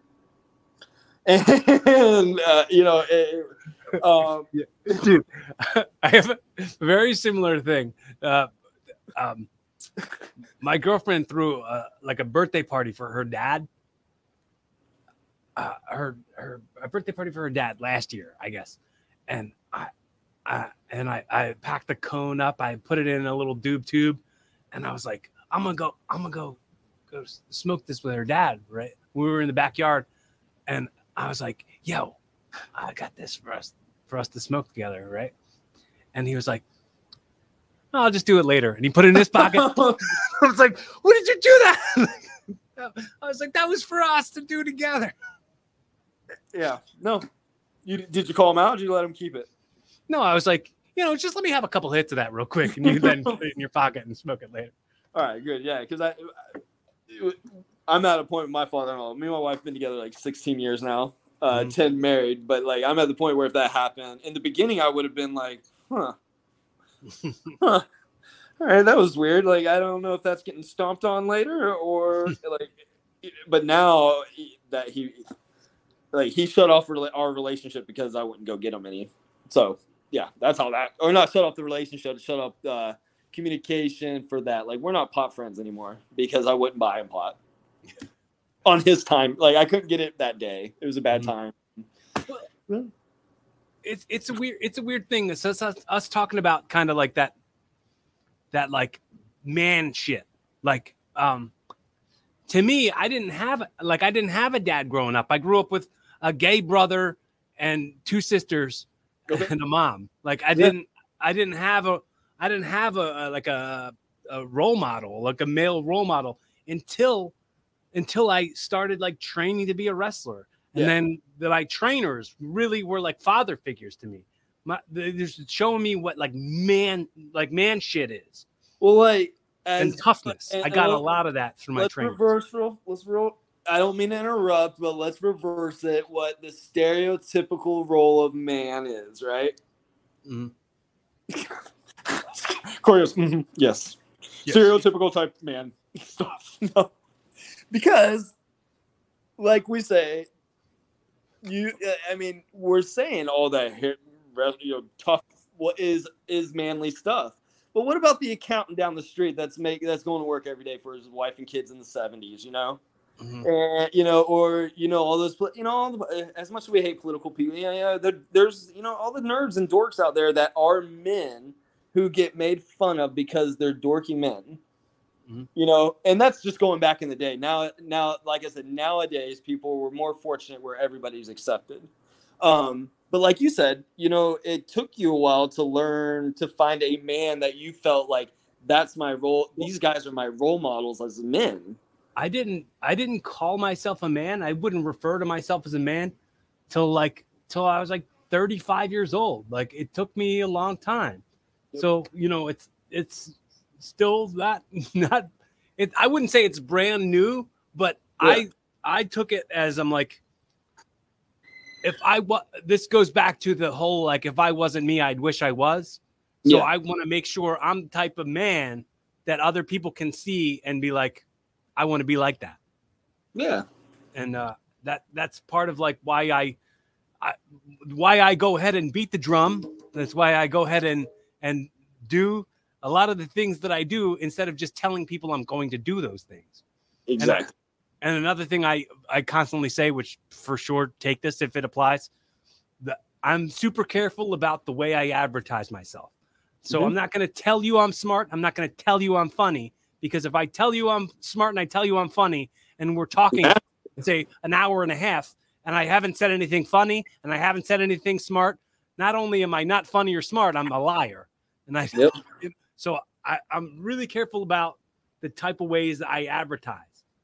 So I, uh, I, I never say 100. percent I've been in hospitality where I'm in the hospitality field, so I, I have never I, I I can't 100 percent do that for you, but I I will definitely say I 98 percent can do that for you because I don't want to make look a fool, you know, and I get the same thing. Um, I mean, I'm, a, I'm in the hospitality business too, man. I'm a server. I'm a, I'm a I'm a waiter at, at TGI Fridays, bro. You ours burnt down. Oh, dude. Ours burnt down to the ground. That's, that's the most Florida shit ever. burnt down. No, it, it, replaced it with the Buffalo Wild Wings. yep. No, um, Florida. No, I mean hospitality is it's it's it's tough. It is really tough, but I love it because mine was uh, hotels host, you know, hotels and stuff like that. And if if people like, oh, this this hotel doesn't look like the pictures, like you know, you you hear shit from the the uh, the kitchen, you know, like oh, you like as if you didn't cook the food to temperature for right. them, you right. know. It, it, all you did was you went outside and smoked a joint and waited a little bit to get their food. So you, you know you can blame it on the chef. But me, me, the pictures, you know, of these hotels, people be like, this hotel does not look any. It's, but I love turning smiles around, man. It's it's it's just that's what hospitality is about for me. And when people are pissed off and then they're laughing, it's awesome. Yeah, I mean that's that's part of like I think I don't I don't I don't I don't um when I'm like having tables or anything, I don't like go and tell people, "Hey, I'm a podcaster. Hey, I'm a comedian. hey, I'm a pro wrestler." I don't tell them any of that stuff. So like I'll like I would rather and this is like something really cool that I, I used to have that I don't have anymore. The the coworker that this coworker that I used to have who's been on the podcast, uh, he would go up and be like, like he would go whisper to the to my table, be like, "Do you know who your server is?" And then like, and then like Google Google Corey Castle and show them the results, and then they'd be like, "Oh," and then they got to come over and they'd like be like, "Oh my, what? Why are you working here?" And I'm like, "You, you understand that like being being Do I answer being this rich question? are two different things, right?" Yeah. Do I need to answer this question? Like, um, I'll, if you buy me dinner, I can. I'll give you the real answer. Right. Why, why are you a server? Money. It's like, well, it, and and this is an ironic story because my when my wife and I first went to um when we were first getting together, uh, a waiter. Do you, I don't know if you're familiar with the band Evergreen Terrace. It's like Sounds familiar. I don't know. very I'm familiar, but I'm familiar with the sound of the name of very like screaming, scre- some screamo, scream not screamo, screaming. But um, the the lead singer Andrew, uh, my brother was roommates with the band, and the lead singer was our uh, our, our waiter years ago. Um, and now they're on tour again after ten years touring Europe, and now they're touring Jacksonville in the U.S. a little bit, and and she sees him, and he's like crowd surfing, and and and just like I mean, crowds and thousands of people. And like she goes, that's a server. That's a server. All he does is serve food. I'm like, what do you mean? He's look at him. He is getting that that he has got a stadium of people singing his music. She goes, I don't even think I, he got our order right. I she says it, it was the Fig in Jacksonville. It was a new restaurant. Like he didn't he he, he didn't uh, you know, but like that it doesn't matter exactly what you're you know. there's a difference between being rich and doing what you love to do right. and making Right. people smile. Just happened. You know, you might get rich making people smile, or you might get rich not. But either What if- way, What if, what if all of a sudden I was like, oh yeah, my goal is to be the best server there is. Like that's a, that's not my that's not my career. That's not my love. That's not my passion. My passion is every other thing I am. I throw Yeah. some passion in it because like each table is like I get an opportunity to like make people smile or laugh, just like just like doing stand up comedy. So like I'll try new jokes out. I I got this one that I do I do all the time. Uh, Let's hear it. I, love. You know, like each table has like um like like coat racks, like they have like like a, a pole that has like hangers on it. Yeah. I'll be like, I'll pull my phone out and I'll be like, "Hey, you guys want to see this post that is infuriating me?" And I've been trying to get them to take it down. And I'll be like, "Yeah," and I'll like, and I'll start backing up and I'll back right into the pole. I'm like, "There it is." There's the post that's been really bothering me. I'm trying to get them. To get All right. Yeah, it's good. Yeah. It is good. Yeah, I mean, yeah, I'm works. a one person crowd right now. I'm sorry. I mean, it's but it's hard. Comedy. That's what I admire you and what I was saying. Like getting up and getting up. My brother told me. I mean, he works like he's the manager of the biggest bar in St. Augustine, the most popular one for college kids. And I was like, I'm gonna come up there and maybe I can just like just throw like some stand up stuff. But I gotta admit, you're gonna be part of it because it's my family. It's all my family. He goes, no. I was like, but but but you tell everybody I'm dead already, so they're not going to know you're my brother. So that's going to be the start of the act. Is so uh, probably uh, you know majority of you guys probably don't know uh, Jason's my brother guy, and you got you know, and he he just looked at me with a cold face, was like, that's not funny. Nothing you're gonna say is nothing you're gonna say is funny. so I admire. That's what I was saying. Like getting up and being able to do that is it's just hard. Well, I, I mean, I think, I think the the the way to the way to start is to start. That's the that's the advice you're going to get from anybody who's ever trying to tell you like uh, about getting into comedy. They're like the way to start is to just go to an open mic, um, maybe maybe see what it's like the first time and don't go up yet. But like you look at these people, you get way less intimidated when you watch when you watch like nine people bomb, and you're like, okay, so bombing's not the worst thing that can happen. Like I bomb all the time. Does I anybody drop the mic? Does anybody drop the mic and walk away? What? Does anybody drop the mic and walk away? No. See, see, I'm that I, I'm that guy. Like when I quit it, like if I get unhappy at a job, I'll be like, I gotta, I'm, I'm gonna take my break, and they never see me again.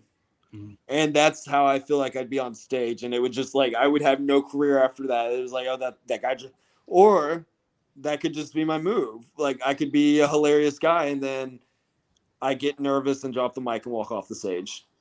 Well, I mean, I think I think you've got to have a stronger will than than like getting intimidated by by um like harsh reactions or uh no reactions because like like it doesn't because people didn't get it didn't mean it wasn't good Yeah, just means maybe you need to work on how you execute the the the sentences or the way you format out like a set. I look I look at comedy, like I watch so much comedy.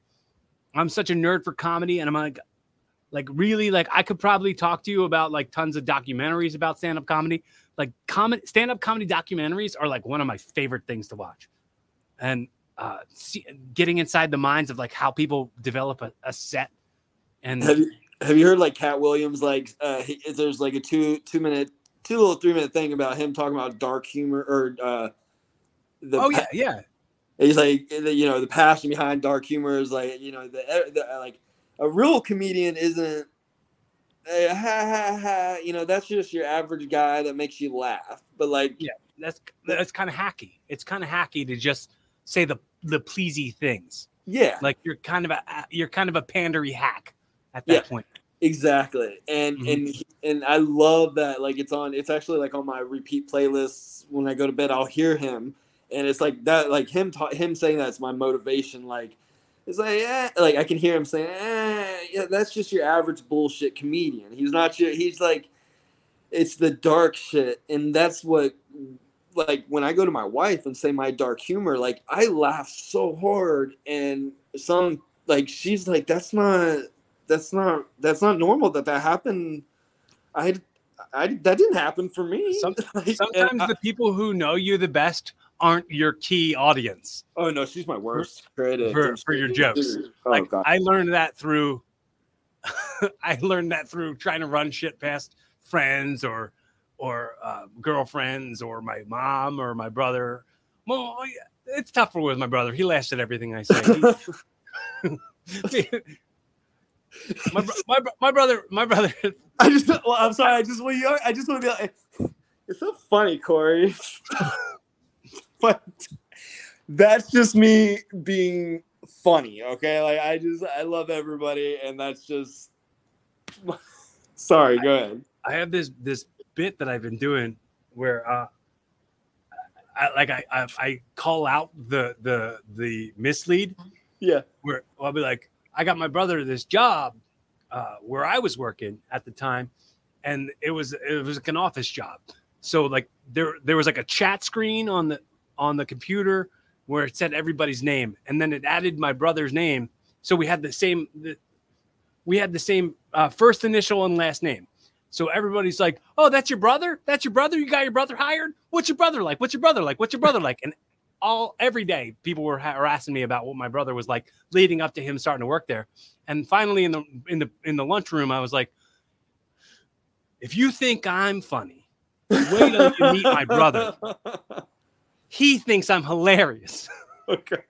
All Like, right. That's a misdirect because you thought Yeah. I was going to give him a compliment, but really, it was me saying he thinks I'm hilarious. Yeah. He. I, I'm the funny one. I'm the funny one. I'm the. He's the good-looking one. No, I'm the funny and good looking one. Sorry. Yeah. yeah, my brother is to believe it or not. He, he he would say I. It's the only way I made it through high school. Like he he was the popular. Hey, I was. Is Jason is Jason really your brother? Yeah, or is or is Jason gay? Because my brother uh, was a high school track star who shaved his legs, Mm. and uh, was best friends. Uh, his best friend was gay, and that was in the 2000s. You know, I don't think everybody was open then, in the late 90s, 2000. Yeah. I- I- Um, dude, I understand it. Like uh, uh, fully going back to let's like circle back. Every this is cyclical as hell. yeah, Uh, but when when I had that that like let's be real harsh conversation with my father, he he said to me like, "How come my oldest son hates me?" And I said, "He doesn't hate you. You don't exist to him. You Yeah. just don't." But because okay, think about how much your dad sucked when you were a kid, right? Mm-hmm. Now imagine well, and he was like, "Okay, yeah, I understand that. My dad did suck." Like they, him and his brother, they act like their dad never existed. They, they like don't have pictures of him in their house. They don't like him. They don't. They hate his guts. And I was like, "That's not the way my brother is." Imagine, imagine like how much you didn't like your dad. Now on top of that, think about if you were like confused about what you are, and like Yeah. it's not as socially acceptable, and and you're and you're constantly making homophobic jokes and he's uncomfortable about who he is now imagine you're 12 years old and you think you might be gay but Yep. your dad says faggot every other word like what what what do you, he's he's it's not that he hates you Yep.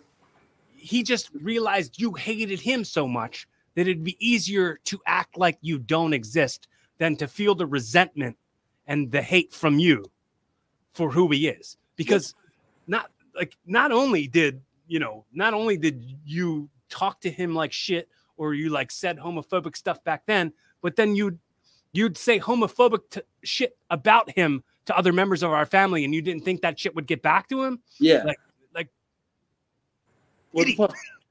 Why do you not? Like, you're lucky that he doesn't think you're dead, or doesn't, you know, doesn't doesn't talk shit or anything. Just the non-existence is Yeah, him being him being nice. Um, Yeah. but i mean kind of like they've talked again since then and everything's fine but well, like, have you seen you've seen the Adams Project? the adams project Adams Project. Uh, Ryan. It uh, the ryan reynolds, Reynolds- movie Yeah, on Netflix. uh-huh yeah Um, so there's uh, he tells the story. Oh, is it?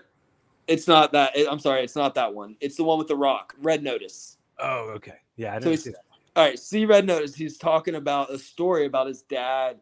Um, is like, I know you stole my watch. Where's my watch? And Ryan Reynolds is like, uh, uh, he didn't take his dad's watch. His dad didn't talk to him for like a year and a half, two years. Shows up at the dinner table one day and has the watch on his on his wrist. He says, "How are you?" And, and, and, like the movie, like if you can just find that part of the movie, it, it's like gut wrenching. And Ryan Reynolds is explaining to The Rock, like, you know, I know it's just a movie, but like part of it is just like the dad didn't talk to him a year because he thought he stole his watch, and because when he found the watch, it was just tucked away in his his desk, and so he found it and didn't apologize or anything. Just was like, "Hey, son, how was your day?" You can't fucking do that. You have to acknowledge you were wrong. You have to. You have to acknowledge you're wrong and apologize for shit. Or, or it- you know, but being comes, so unaware that you can't take accountability for shit you should really take accountability for yeah, you have to walk away from people like that. it, it, is- it is it is like what some people confuse as like big dick energy or some alpha shit like narcissism or anything. Yeah. Yeah. like there's a i don't I know. have a I have a bad issue saying my wife and and son have no um, empathy or no compassion. I ha- it, it, it's it's a big word, um, empathy especially.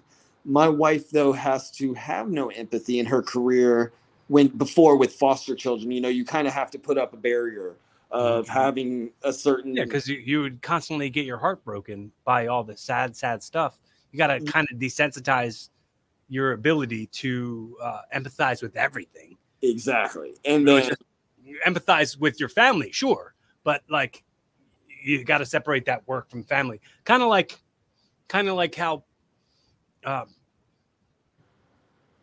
oh, so dumb. Uh, my my trainer, one of one of the men who trained me how to wrestle, is gay, Mhm.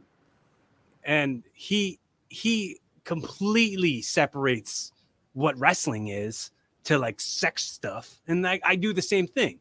I Yeah.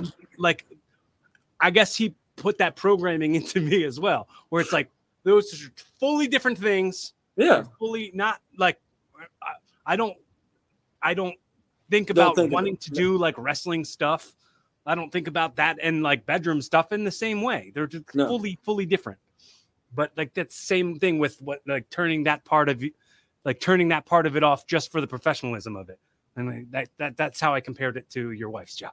Yeah. Oh, yeah. No, no. And that's exactly what it. I mean, well, my sister wouldn't let a, a male gymnasium coach my niece because he had to touch her in that waist regional area. I called her crazy. You're crazy. Like she's crazy. You know, like you. How else can you? Te- how else could this gay trainer teach you appropriate maneuvers? You know, without touching you in spots Mhm. that are, you know, physical. So if if anything, it, you would be the one that I would be like, you know, you take your you're the one that would have to get out of the place, but you are the one that de alphaed and and you know came down there. It's not that he separated it, you separated it because it was your career that you needed that gay trainer to teach you the moves. And he got you comfortable with guys touching you all over and not having to worry about it and not going back yeah. into the bedroom. Yeah, you you got to be careful about those narratives and how you control them when it comes to being physical with people. Oh yeah, yeah. I'm, And, like, yeah. Trust stuff. Oh, I'm very, I'm I'm sure. Yes. Ugh. But Any, I would any other hot? I'm going to ask you just a couple more things, just a couple more quick things, and then I'll send you off into the sunset with a hot dog and a handshake. Uh, No pun intended, right? Puns are always intended. I don't know. I don't. I don't know who told you no pun intended. Puns always intended when it comes to me. That's how I put the dad into the dad life, even though I don't. I'm not a dad. Right. The dad Good. jokes is my life. Puns always intended. Yes. my back in the day i used to i used to be on tinder back when i was like single and stuff and i had my profile said man bun muscles dad jokes that is the only thing my tinder profile said That's perfect. hmm man bun muscles dad jokes that's me Little kids. Little kids. no kids no wife none of that stuff Van. but um so so the, how, how many podcasts now have you been on through through that organic like i'm gonna slide into some dms and see what people want or Uh, I think this is my fifth one. Okay so on on all those other podcasts that you've been on what's the one question that you haven't been asked that you'd wished you've been asked Ah. Uh, what's my goal with the 904 dad life? okay so what's your goal with the 904 bad life Um, well, now that I have it as a musical artist, um, you know, I, I want those songs to get out and, and inspire people, and and actually get some people to sing those songs that can sing and get them out there. And uh, it- coincidentally, I think this might have helped that. Yeah. You know, and uh, so the big goal is like I really didn't know what the heck 904 Dad Life is. Nobody really knows what it is, and right now is like where I'm like narrowing it down to what I want it to be. And what I want it to be is to motivate people with whatever they think will literally motivate it. Like it 94 Dad Life is a third person aspect for anybody. Anybody can use it. It's weird. Like I mean like I can't explain it and I think that's the best way to explain it is that it's a third person aspect do I run the domain? Yeah, but like You, you know what I'm thinking about? Um, I, I want I want to lend you something more, and you can Go. you can use you can use this for sure because I think you might. Like I will. uh, so, like you know how Samuel Jackson says "mother, mother, mother" all the time. Oh yeah, yeah. I, I now say that, but instead of saying mother effer, I'll say Yeah. Manifester. Like, oh, you, uh, it's the one that says bear mother manifesta on it. Yeah, Mother Manifesta. Who are you talking to, manifesta? Manifest. Manifesta.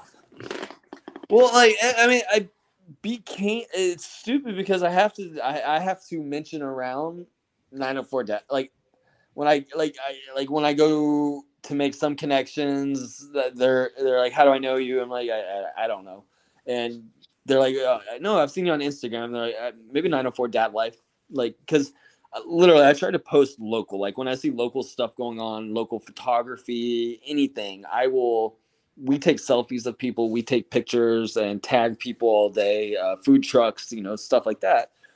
Um i just like that's that's what i a tagline is what i do need to come up with because i don't like 904 dad life i'm sorry to say it but it's not that i don't like it my wife doesn't like it she hates 904 dad life because she hates that I've been out here for almost two hours talking with you. Why? No, because she doesn't know what 904 dad life is. And she doesn't realize that, you know, the thousand clicks on the website a day that it gets or anything like to me, it's making her husband happy and it's making somebody like I mean, people are clicking it for a dang reason. And the 904 dad life is hard to comprehend what it is. You're building bridges, man. You're building bridges so that it'll all make sense. That's that's what I try to tell people. I'm a, I, I a big thing I say is I'm a connector, and like Mhm. you just said, you're building bridges to con. Like I, I just want to connect, and that's when I will be successful enough. Like I will be successful when somebody can walk up to me, say something, and I know a person to give it that I can be like, oh, give me a minute, bam, here you go. Like I truly want uh, like. I've answered a question recently that somebody asked me is like, what is one thing you really want people to know?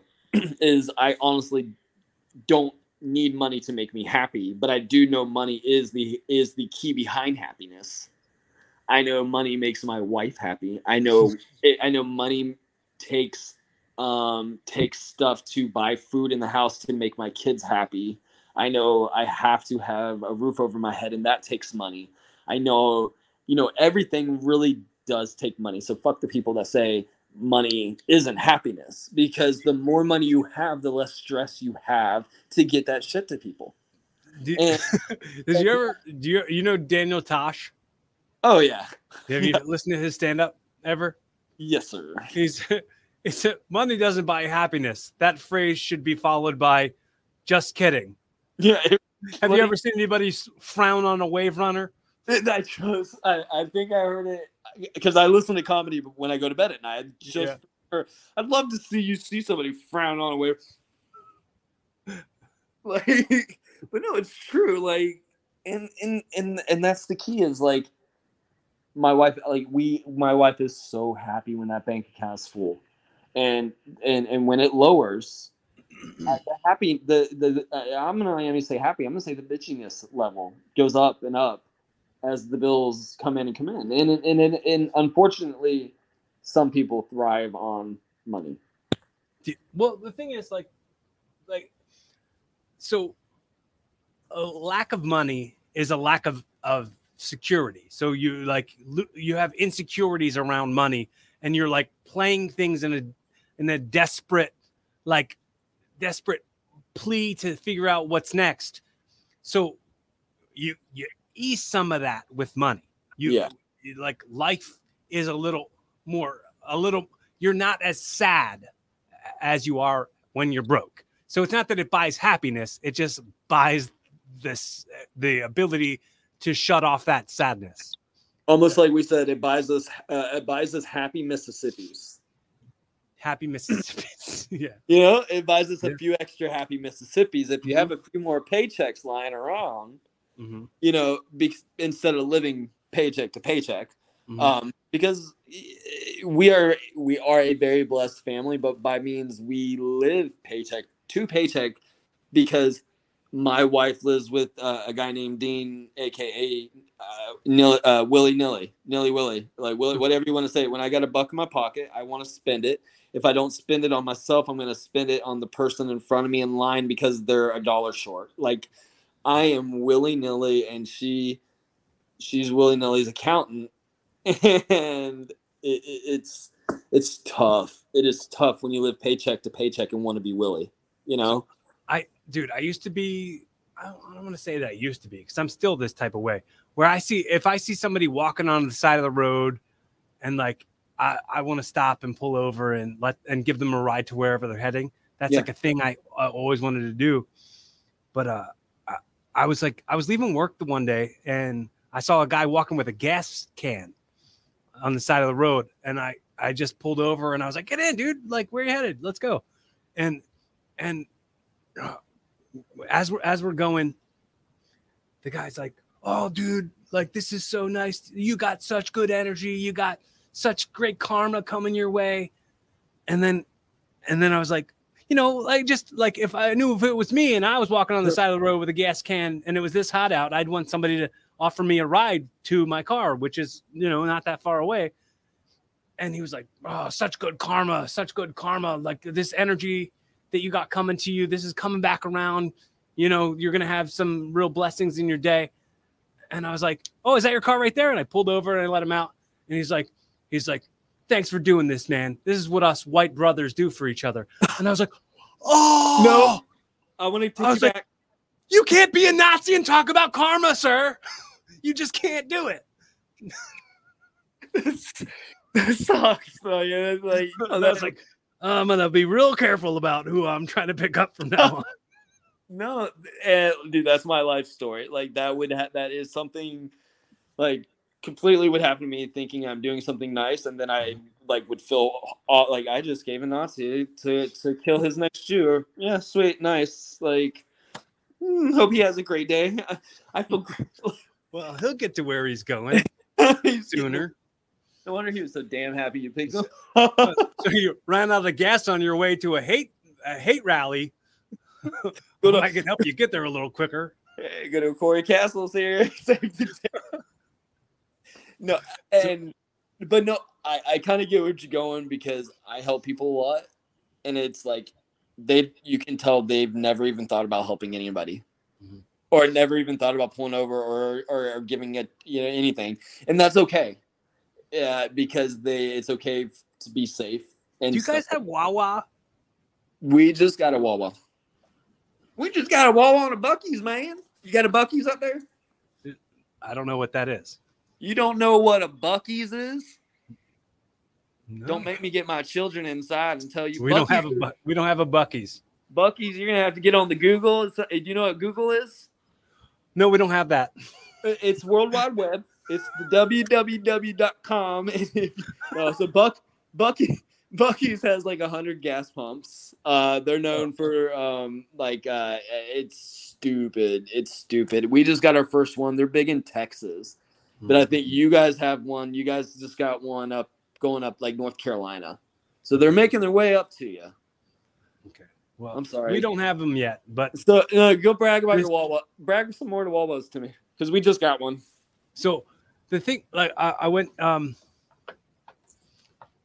I I it was it was hot. It was one, one one word hot hot day. I go into Wawa almost every day and grab a jug. This is what I do all the time. And uh, as I was walking out of the Wawa with my jug, there was this home homeless homeless guy sitting there, and he was sweating his ass off, and he was like, and I was like, I handed him my jug, and and uh, and I was like, here, take this, and he's like, what? And I was like, it's water, drink the water, right? And the, and the guy was like, oh, thank you, and then didn't say anything more. Went right back into Wawa, got a new jug, and started walking out. And this guy, this guy who was watching me, was like, that was, that was such a that was such a really nice thing. That was a great thing. And I was like, I wasn't doing it for anyone to see. I wasn't Yeah. doing. But now that I was thinking, then and, later on, I was thinking about it, and I was like, well, maybe now this guy who watched me do that will do things like that, and so like that that more comes back to the defining a man defining what a man is, doing Yes. things because it's right, not because someone's seeing it. And that's also probably why I don't post a lot of stuff on Facebook and and Instagram. I mean, not as much. I don't post a lot on social media. No, I I make fun of my wife a lot because being an avid like like when I say avid surfer, here's my quiver back here like behind me, and I, I can't tell you how many people's lives I've saved. And my wife have her cell phone in her back pocket, just watching me on the beach, and then I'll get on the beach and be like, "Yeah, you didn't you didn't record that. That's like prime news news report right there. We I would have been on the 6 p.m. news." And the only reason why I say that jokingly is because I would have 904 Dad Life across the news for the whole county and everything to see. 904 Dad Life saving. and, you know, pu- that's awesome publicity. That's the only reason why I, Yeah, you want to that- get yourself over, brother. yes, you gotta get yourself over, dude. if you want to be part of the 904 Dad Life squad, you got to get out here and save some lives. it, it, it isn't about that, but I sometimes, I, I, I say it jokingly to her. So you didn't film that, huh? She's like, no, my, mm, uh, uh, it's okay. Get the next one. Um, but it happens so often where, um, I mean, we live in Florida. We're surrounded by water. It's it's a natural instinct for me to uh, be in the water if I see somebody that is got you know. Um, I mean, we get so many tourists if they're floating around, and it's it's it's it's not hard to save somebody's life. A, it's not hard to hold open a door for somebody and make their day. It, like I, I put this question out there once like are you somebody that holds the door open and looks behind you when you walk out or are you like those people at publix i don't know if y'all have publix up there uh, no, but I'm familiar with that. I'm just- familiar with what Publix is. Okay. Is you know, the girl like a normal grocery store? Like, do you just bolt out? Like they just like, okay, we're done shopping, and they bolt out, and they don't look either way. Mhm. And uh, most people, most people don't look back to hold doors, and I think that's crazy. Like that some that you would just open a door, and not think to look back to, to see another person come in to slam that door in their face Right. Yeah. I mean, to me it's it's common courtesy but you know not you know talking about politics i learned one person's common sense is not another's common sense, it ain't that common. Exactly yeah like and i it, when i heard that my mind blew up and i would I, I said i will never say use your common sense because common sense is it- it's just rare it's all different I I had a joke about holding doors. It was my first joke I ever did on stage. It got me a huge reaction, and then I was like hooked on stand up comedy. good I remember it was the the first thing I did. I said, uh, I, I was walking out of a Wawa, and this woman was walking ahead of me, and she held the door open, and uh, I was I was I walked out, and I was turning around to her to say thank you, but she had already said you're welcome, and I was like. I was like, you can't do that. You can't, you can't do a thing that prompts me. Like you have to be prompted to do that. So I turned to her and I was like, ooh, tight. And she was like, what? I didn't sneeze. Like, I didn't say thank you. That's good. Yeah, I catch myself doing that too, though. Like, um, it's that whole joke where you know people just like have a nice flight. Yeah, you too. But- yeah, that's yeah, Brian yeah. Regan. Brian Regan does that. Yeah, I'm not. I'm not going anywhere. But Brian Regan's like, he had the the joke when he's like, got out of a taxi cab and the guy was like, have a nice flight. And you too. You too. If you ever go flying somewhere, don't look at me. I'm a moron. right. but that I, and I do it. I do it all the time.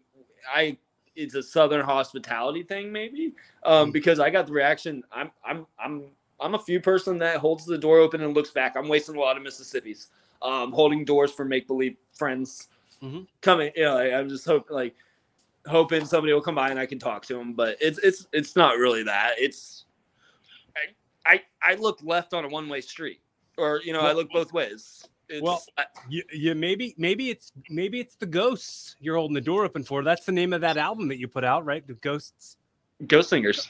ghost singers. Maybe it's the Multiple. ghosts. You're holding the door open for those other ghost singers to go right out.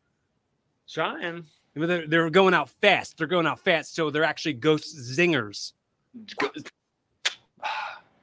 Yeah, you're good. You're good. so uh, what uh normally going back to that whole part of the like on the record stuff Yeah. on the record stuff i it's important to me to mention how grateful i am that that you've wasted all these mississippis on chatting with me and uh i'm i'm really excited about this kind of like just being the beginning of it I yeah. the beginning of what you know what we're to build i want to give you the opportunity like make sure that if you ever feel like you're you have no idea what to do or you just need a friend you need somebody to talk to you need some advice you want to talk about stand up you want to try to write some stuff i would love to be that resource for you Awesome. so nice. And, uh, and, and and vice versa. right Because I got some tools. I got some tools. And and one one more thing that you can take from me that I say all the time, uh, I say verse visa I like that. Because it's the same thing, It just is. twisted around. Aloha. Aloha. It's aloha. Verse aloha. visa. You know, well, you've been giving me a lot of good ones, and all I've been giving you is this Mississippi crap. Uh, uh, Austin Lane. Hey, don't don't minimalize your contributions. We're having fun here. We We're are. enjoying this this flow. It is. It's it's it's it's been great, and I think, like I said, like I think I started with we should have hit record right when we started. Um, we'd be three hours in, I think, or two and a half, two Probably. plus. But uh, uh, like like I said, I, I've got a good Joe Dirt story, and the Joe Dirt movie ends very good. You know, like he you know it, he ends up with a hot ass blonde, and you saw my wife; she ain't bad, and and and you everybody's hearing my personality it's surprising I can have that smart, a beautiful woman in my house. So, for for that being said, anybody that's watching, you can be a dorky nerd that likes wrestling, that likes wrestling and Lord of the Rings and and, and Yeah, like this is this is okay. Uh, I have to always mention this. Um, the the handsome face and the and the good body that you see in front of you, it it took a long time to get there. I does. I, I didn't just wake up like this. I had to work real hard at it. And that's a, the other part of me saying that. And this is another thing that you can use. Apply it if it if it works. If it applies, apply it. Uh, there there is a billion dollar industry of self help books. There is no section in a bookstore called self fix. Yep. You gotta stay doing the work. The work is never done. Yep. and I and and I I end all my things with like what are like what's your main thing? Like what you said 904 dad life. Um it's to save the 150 on therapy for men. Because before covid i was a i, I was a, a receptionist at a, a psychologist's office. And what i saw was a barely little very little men came into the office and very little men came back to the office. The ones that came back were the actual the nice guys that would have conversations with me at the window while making their payment and stuff like that the other ones were the ones that would bypass the window and call or you know um but that that's that's that's it is like if more guys spent two hours like we just saved $300 by bullshitting because if i'm not mistaken i think you almost shed a tear in there too you know and you've definitely been hitting some marks with me and and making me feel feel some things man and we've saved $300 combined it's $600 because it's 150 for uh, an hour session down here in florida Mhm. and and more men don't realize that they just sat down and talked to each other and actually bullshitted they would actually be like okay i feel a little bit better and i might have just said some stuff i might shouldn't have said and um i who's gonna hear Well, and like, the only you know that's the other hear? part of me going like that's the other part of me going like i can say it but like if any if it's gonna if somebody who uh hears like it's not not everybody's gonna hear this. Not everybody's gonna watch this. Not everybody like they'd have to make an effort. They'd have to go out of their way to hear some of this stuff. And that, that's why i constantly say how grateful i am to the people who have gone out of the way. How Oh, yeah. much they've they've they've uh, invested their the currency of their their time and their effort on on checking out anything i've ever done or Yeah. anything i'll ever continue to do the the the one other thing was I was going to give you the opportunity at this point to ask me anything or tell me anything you want to say, um, or you know, however you want. The floor is yours just for just a moment. Do it. No. say- ask me whatever you want. Oh man, I, I I mean I did my job. I got a lot out of you, and that's what was you know. I got a lot of you more than I did from Google. Uh, uh, to be honest, um, Oh, you googled? You googled me? Did you find anything, anything, uh, anything that stood out? Nah, it, dude, uh, you last night, uh, it, it, I I showed you to my son, and I said, uh, "You remember, buddy? I told you how you could be a stuntman." And he was like, "Yeah." I was like, "I'm going to be on a podcast with a stuntman." He's like, "No, you're not." I said, "Yeah, uh, yeah, this guy," and you know, I pulled it up. So, um, I, you know, I'll take the floor to take the time to ask how to how how's you shuffle in, you know, how do you shuffle in going from comedian to being like a, a hard ass stuntman? I mean, I I haven't been hired a ton to do a lot of stunts. Uh, But you've done some, you've done a little bit, right? just a, just a few things, but it's like I was there anyway, doing something, and stunts were involved, and I was like, let me do it. I'd rather me do it because I'm a worker. Like I'm I'm used to like I'm used to taking bumps. I'm used to being in uh staged combat. Like that Yeah. that, that's part of that's part of what you know my my life has been for the last 24 years. So well, I just I'm- yeah, but it gets to, you know, I think like it gets to a point where like the Rock is like, yeah, okay, Rock, we know you can do the stunt, but we got to put a double in for you. You know, there's gonna get to a point for where, insurance purposes. yeah, I- sure. I'm qu- I'm I'm I'm quite a bit far removed from being on the rock status when it Oh. comes. To, you, you, uh, you tell me to stop selling myself short. You got to stop selling yourself short. well, dude, I, it's not that I'm selling myself short. I'm selling the rock up. Like, dude, the rock. And, and I always go back to like good. I always good. go back to like the '90s, like the Rock. The Rock was one of my favorite, favorite, favorite wrestlers. I when I was a wrestling fan. smell what he's cooking, man. So, so it's like I always tell, I always say to people, like the Rock was ours first. Yeah. As wrestling fans, he was ours first, and we let the rest of you have him. We let the rest of you have him, and we're like we appreciate the Rock so much more than you guys can imagine. Who aren't wrestling fans, who didn't grow up Oh, yeah. watching every title, every title defense he ever had, every big title match, every good promo he ever did. The the go- the goosebumps were always real. Oh and yeah. when he called himself the most electrified. I'm sorry, I'm, I'm marking out too hard right now. no, you're no, no, you're do- when he would do a promo, like he would really shoot, like you'd you'd really feel the electricity, and like he nailed it with saying that he was the most electrifying man in sports entertainment. Like he was, and but it- but but listen to how you, you just ended it. He he because you because you're saying how you're portraying yourself. He he went out there and made himself the best sports entertainer. Right. Entertainer. So he knew that he was going beyond that ring. Mhm. Even then, he knew it. Hey, have you heard this? Have you heard the story of him in his like first outfit, like going like staring himself in the mirror? Like Was- his very first like wrestling match. You got to find it. I, I wish I knew I, where I when he was it. doing Flex Kavana, Uh, like I wearing purple and everything like that. Like Yeah, I, I remember watching it. I remember when I, was I was at my friend's house. We were watching the Survivor Series '96 when Rocky Maivia.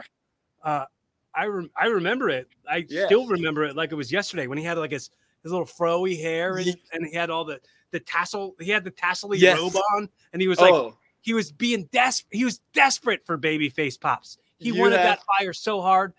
you have to go find him talking about himself, talking to himself in the mirror before that show, be- Mhm. before that match, because he's like, he's like, I'm back there trying to say how cool I look and everything, and he, it, it, it he, dudes, but entertainer. He was hmm. the whole thing behind it was he's an entertainer, and he he.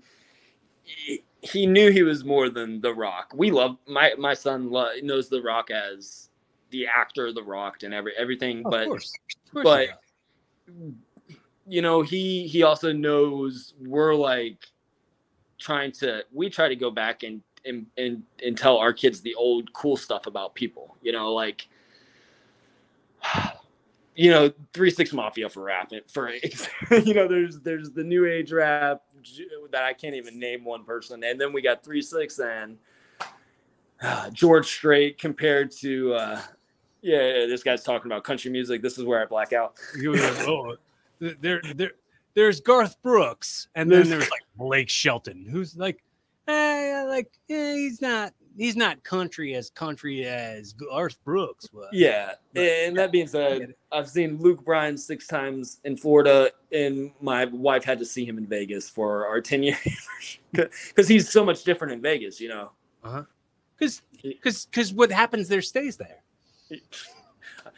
I'm I'm in Florida talking about it. That's just oh no, you I'll tell you, Luke you, you broke the rules. I'll tell everybody that what happens in Vegas leaves Vegas, and Luke Bryan's the same in Vegas as he is in Florida. Did I take my time on the show to use that? That's what I used to call yeah. Luke Bryan out. This is dude value. There is value in all of that, and I would not try to minimize that in any way. No, not at all. At the, the the way we wrap up every episode is uh, stop me if you've heard this. Have, do you, have you heard this part? No, go. I want to go. I want to. Have you prepared? Have you prepared? I have not prepared. So what I'll do is hypothetically, I've gifted you this show. This okay. has been the first episode of your new podcast, Evolving with 904 Dad Life. All right. In the most Jerry Springer's final thought type of way, what are some of the most valuable takeaways and some of the most important lessons that would help somebody evolve to a better version of themselves tomorrow than they are today? Oh god, find out, find out, uh, find out early on as fast as possible when your parents are compulsive liars um, because that'll help you out. Like when you know your parents are compulsive liars that they'll lie about the color of the sky, bam. They, like I, I, found that at age 12, bam. Helps you. Everything's a lie out their mouth except for love. That you know, then you don't have to get so mad at everything. You're, you know, the false hopes, everything, anything. Don't expect them to show up. Uh, Jerry Springer, to be more Jerry Springer. Um, don't uh, uh, don't make the same mistake as Michael, uh, my sperm donor. Uh, don't have sex with your brother's wife, and uh, you know I think that will always come and kick your ass in the end, no matter how years down the road you might want to come back and apologize. Your son might say, "Hey, you're not a good role model. You, mm. you did you did your brother's uh, wife. I don't want my son to think that's okay." You know. So uh, I hope that's Jerry Springer good enough quality. I could go a little bit. Normally, I'll, uh, nor, so I I usually do it the other way around and ask this thing, which this this segment that I always do, which I think will be will, will be really cool for you, and, and then we'll we'll we'll wrap it up at that point. I always say uh, how important all the stuff on the record is when we're talking about on the record and this audio, this video, this recording outliving us, right? Gotcha. So let's say, let's say right now you're speaking to the uh, 2042 version of your kids. This is audio time travel. You're hmm. speaking directly to them and giving them a cool timestamp on what this what this time is and uh, gotcha. who ideally you'd like for them to turn out to be, and then kind of like do a little check in with themselves. Good. So you're speaking directly to them right now. What are you saying? All right, Bodie, stop being a dick to yourself, and or stop being a dick to everybody. Learn that you are, you're a smart. You are smart. You're not smarter than everybody. All right, uh, Cecilia, listen to your mom. She is not as hot as you, babe. I'm sorry, uh, and I know that's wrong to say that about my six year old. Uh, but girl, you're so beautiful that you are going to be way beautiful, way more than your mother. You're not going to have to worry about the door openings or anything like that. Um, and don't be snobby about it. Hold doors open for people because you are gorgeous and smile at the you know the people that weren't expecting to get smiled at and humility. You're already naturally like that. Cecilia. Like you are naturally gorgeous, and your mom just doesn't have that empathy. Your mom's gorgeous and beautiful, and she's 70, 80 years old right now, and she's still mean to me, and I still love her because she's kept me, you know, in line. Um, she's probably pushing the wheelchair while we're watching watching the show. Uh, to your veterinarian, whatever, but um, you never got you're never married, so I know that for a fact. You're you're not pretty enough to get married because you're way too gorgeous and way Corey's Uncle Corey's looking at you like, what the heck? Why why can't she get married? She's, there's no guy good enough for you now. There's no guy good enough for you 30 years from now. I don't care what anybody says. They can mind their biscuits and gravy and, and everything. But uh, with all that being said, um, yeah. So kids, uh, Bodie, a stop being a dick, and things will be a lot more smoother because you're a smart kid. And Cecilia, keep doing what you're doing, but just lay off your mom a little bit. Dean, do you do any impressions? Do you have any impressions of of any characters, any famous characters? Yeah, I got a, I got a few. Um, What's your best impression? It'll hurt my throat. I can do Sling Blade. Okay, okay. Well, the the the the real wrap up is normally I have you do your best impression and say the catchphrase of the show. The way I close it out, I always say, "Be fun, have safe, keep evolving," in your Sling Blade voice. Wait, let me just. I'd rather do. Let's do it in. Uh, be safe. Say it again. Be fun, have safe. So it's just like be. Oh, it's just yeah. like be safe, have fun, but you switch the words. All right. Be fun, have safe. hmm keep evolving.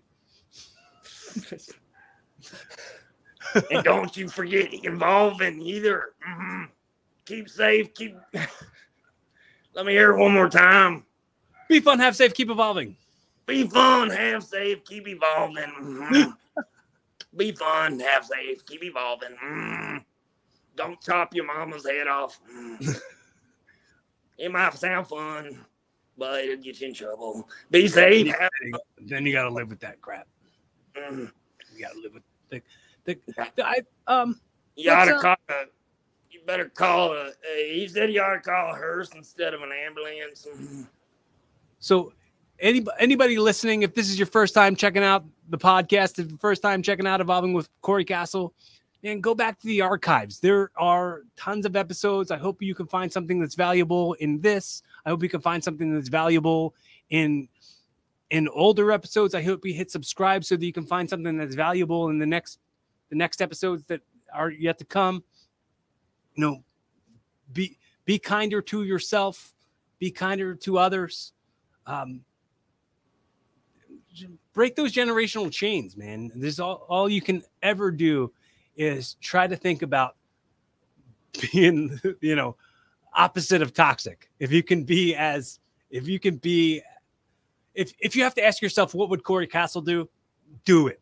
If you feel like if you feel like you want to reach out to me and you feel like you want to talk to me, if you feel ever like you don't have a friend, you've you got a friend in me. You ain't never had a friend like me. I'm the genie. Be fun, have safe, keep evolving. And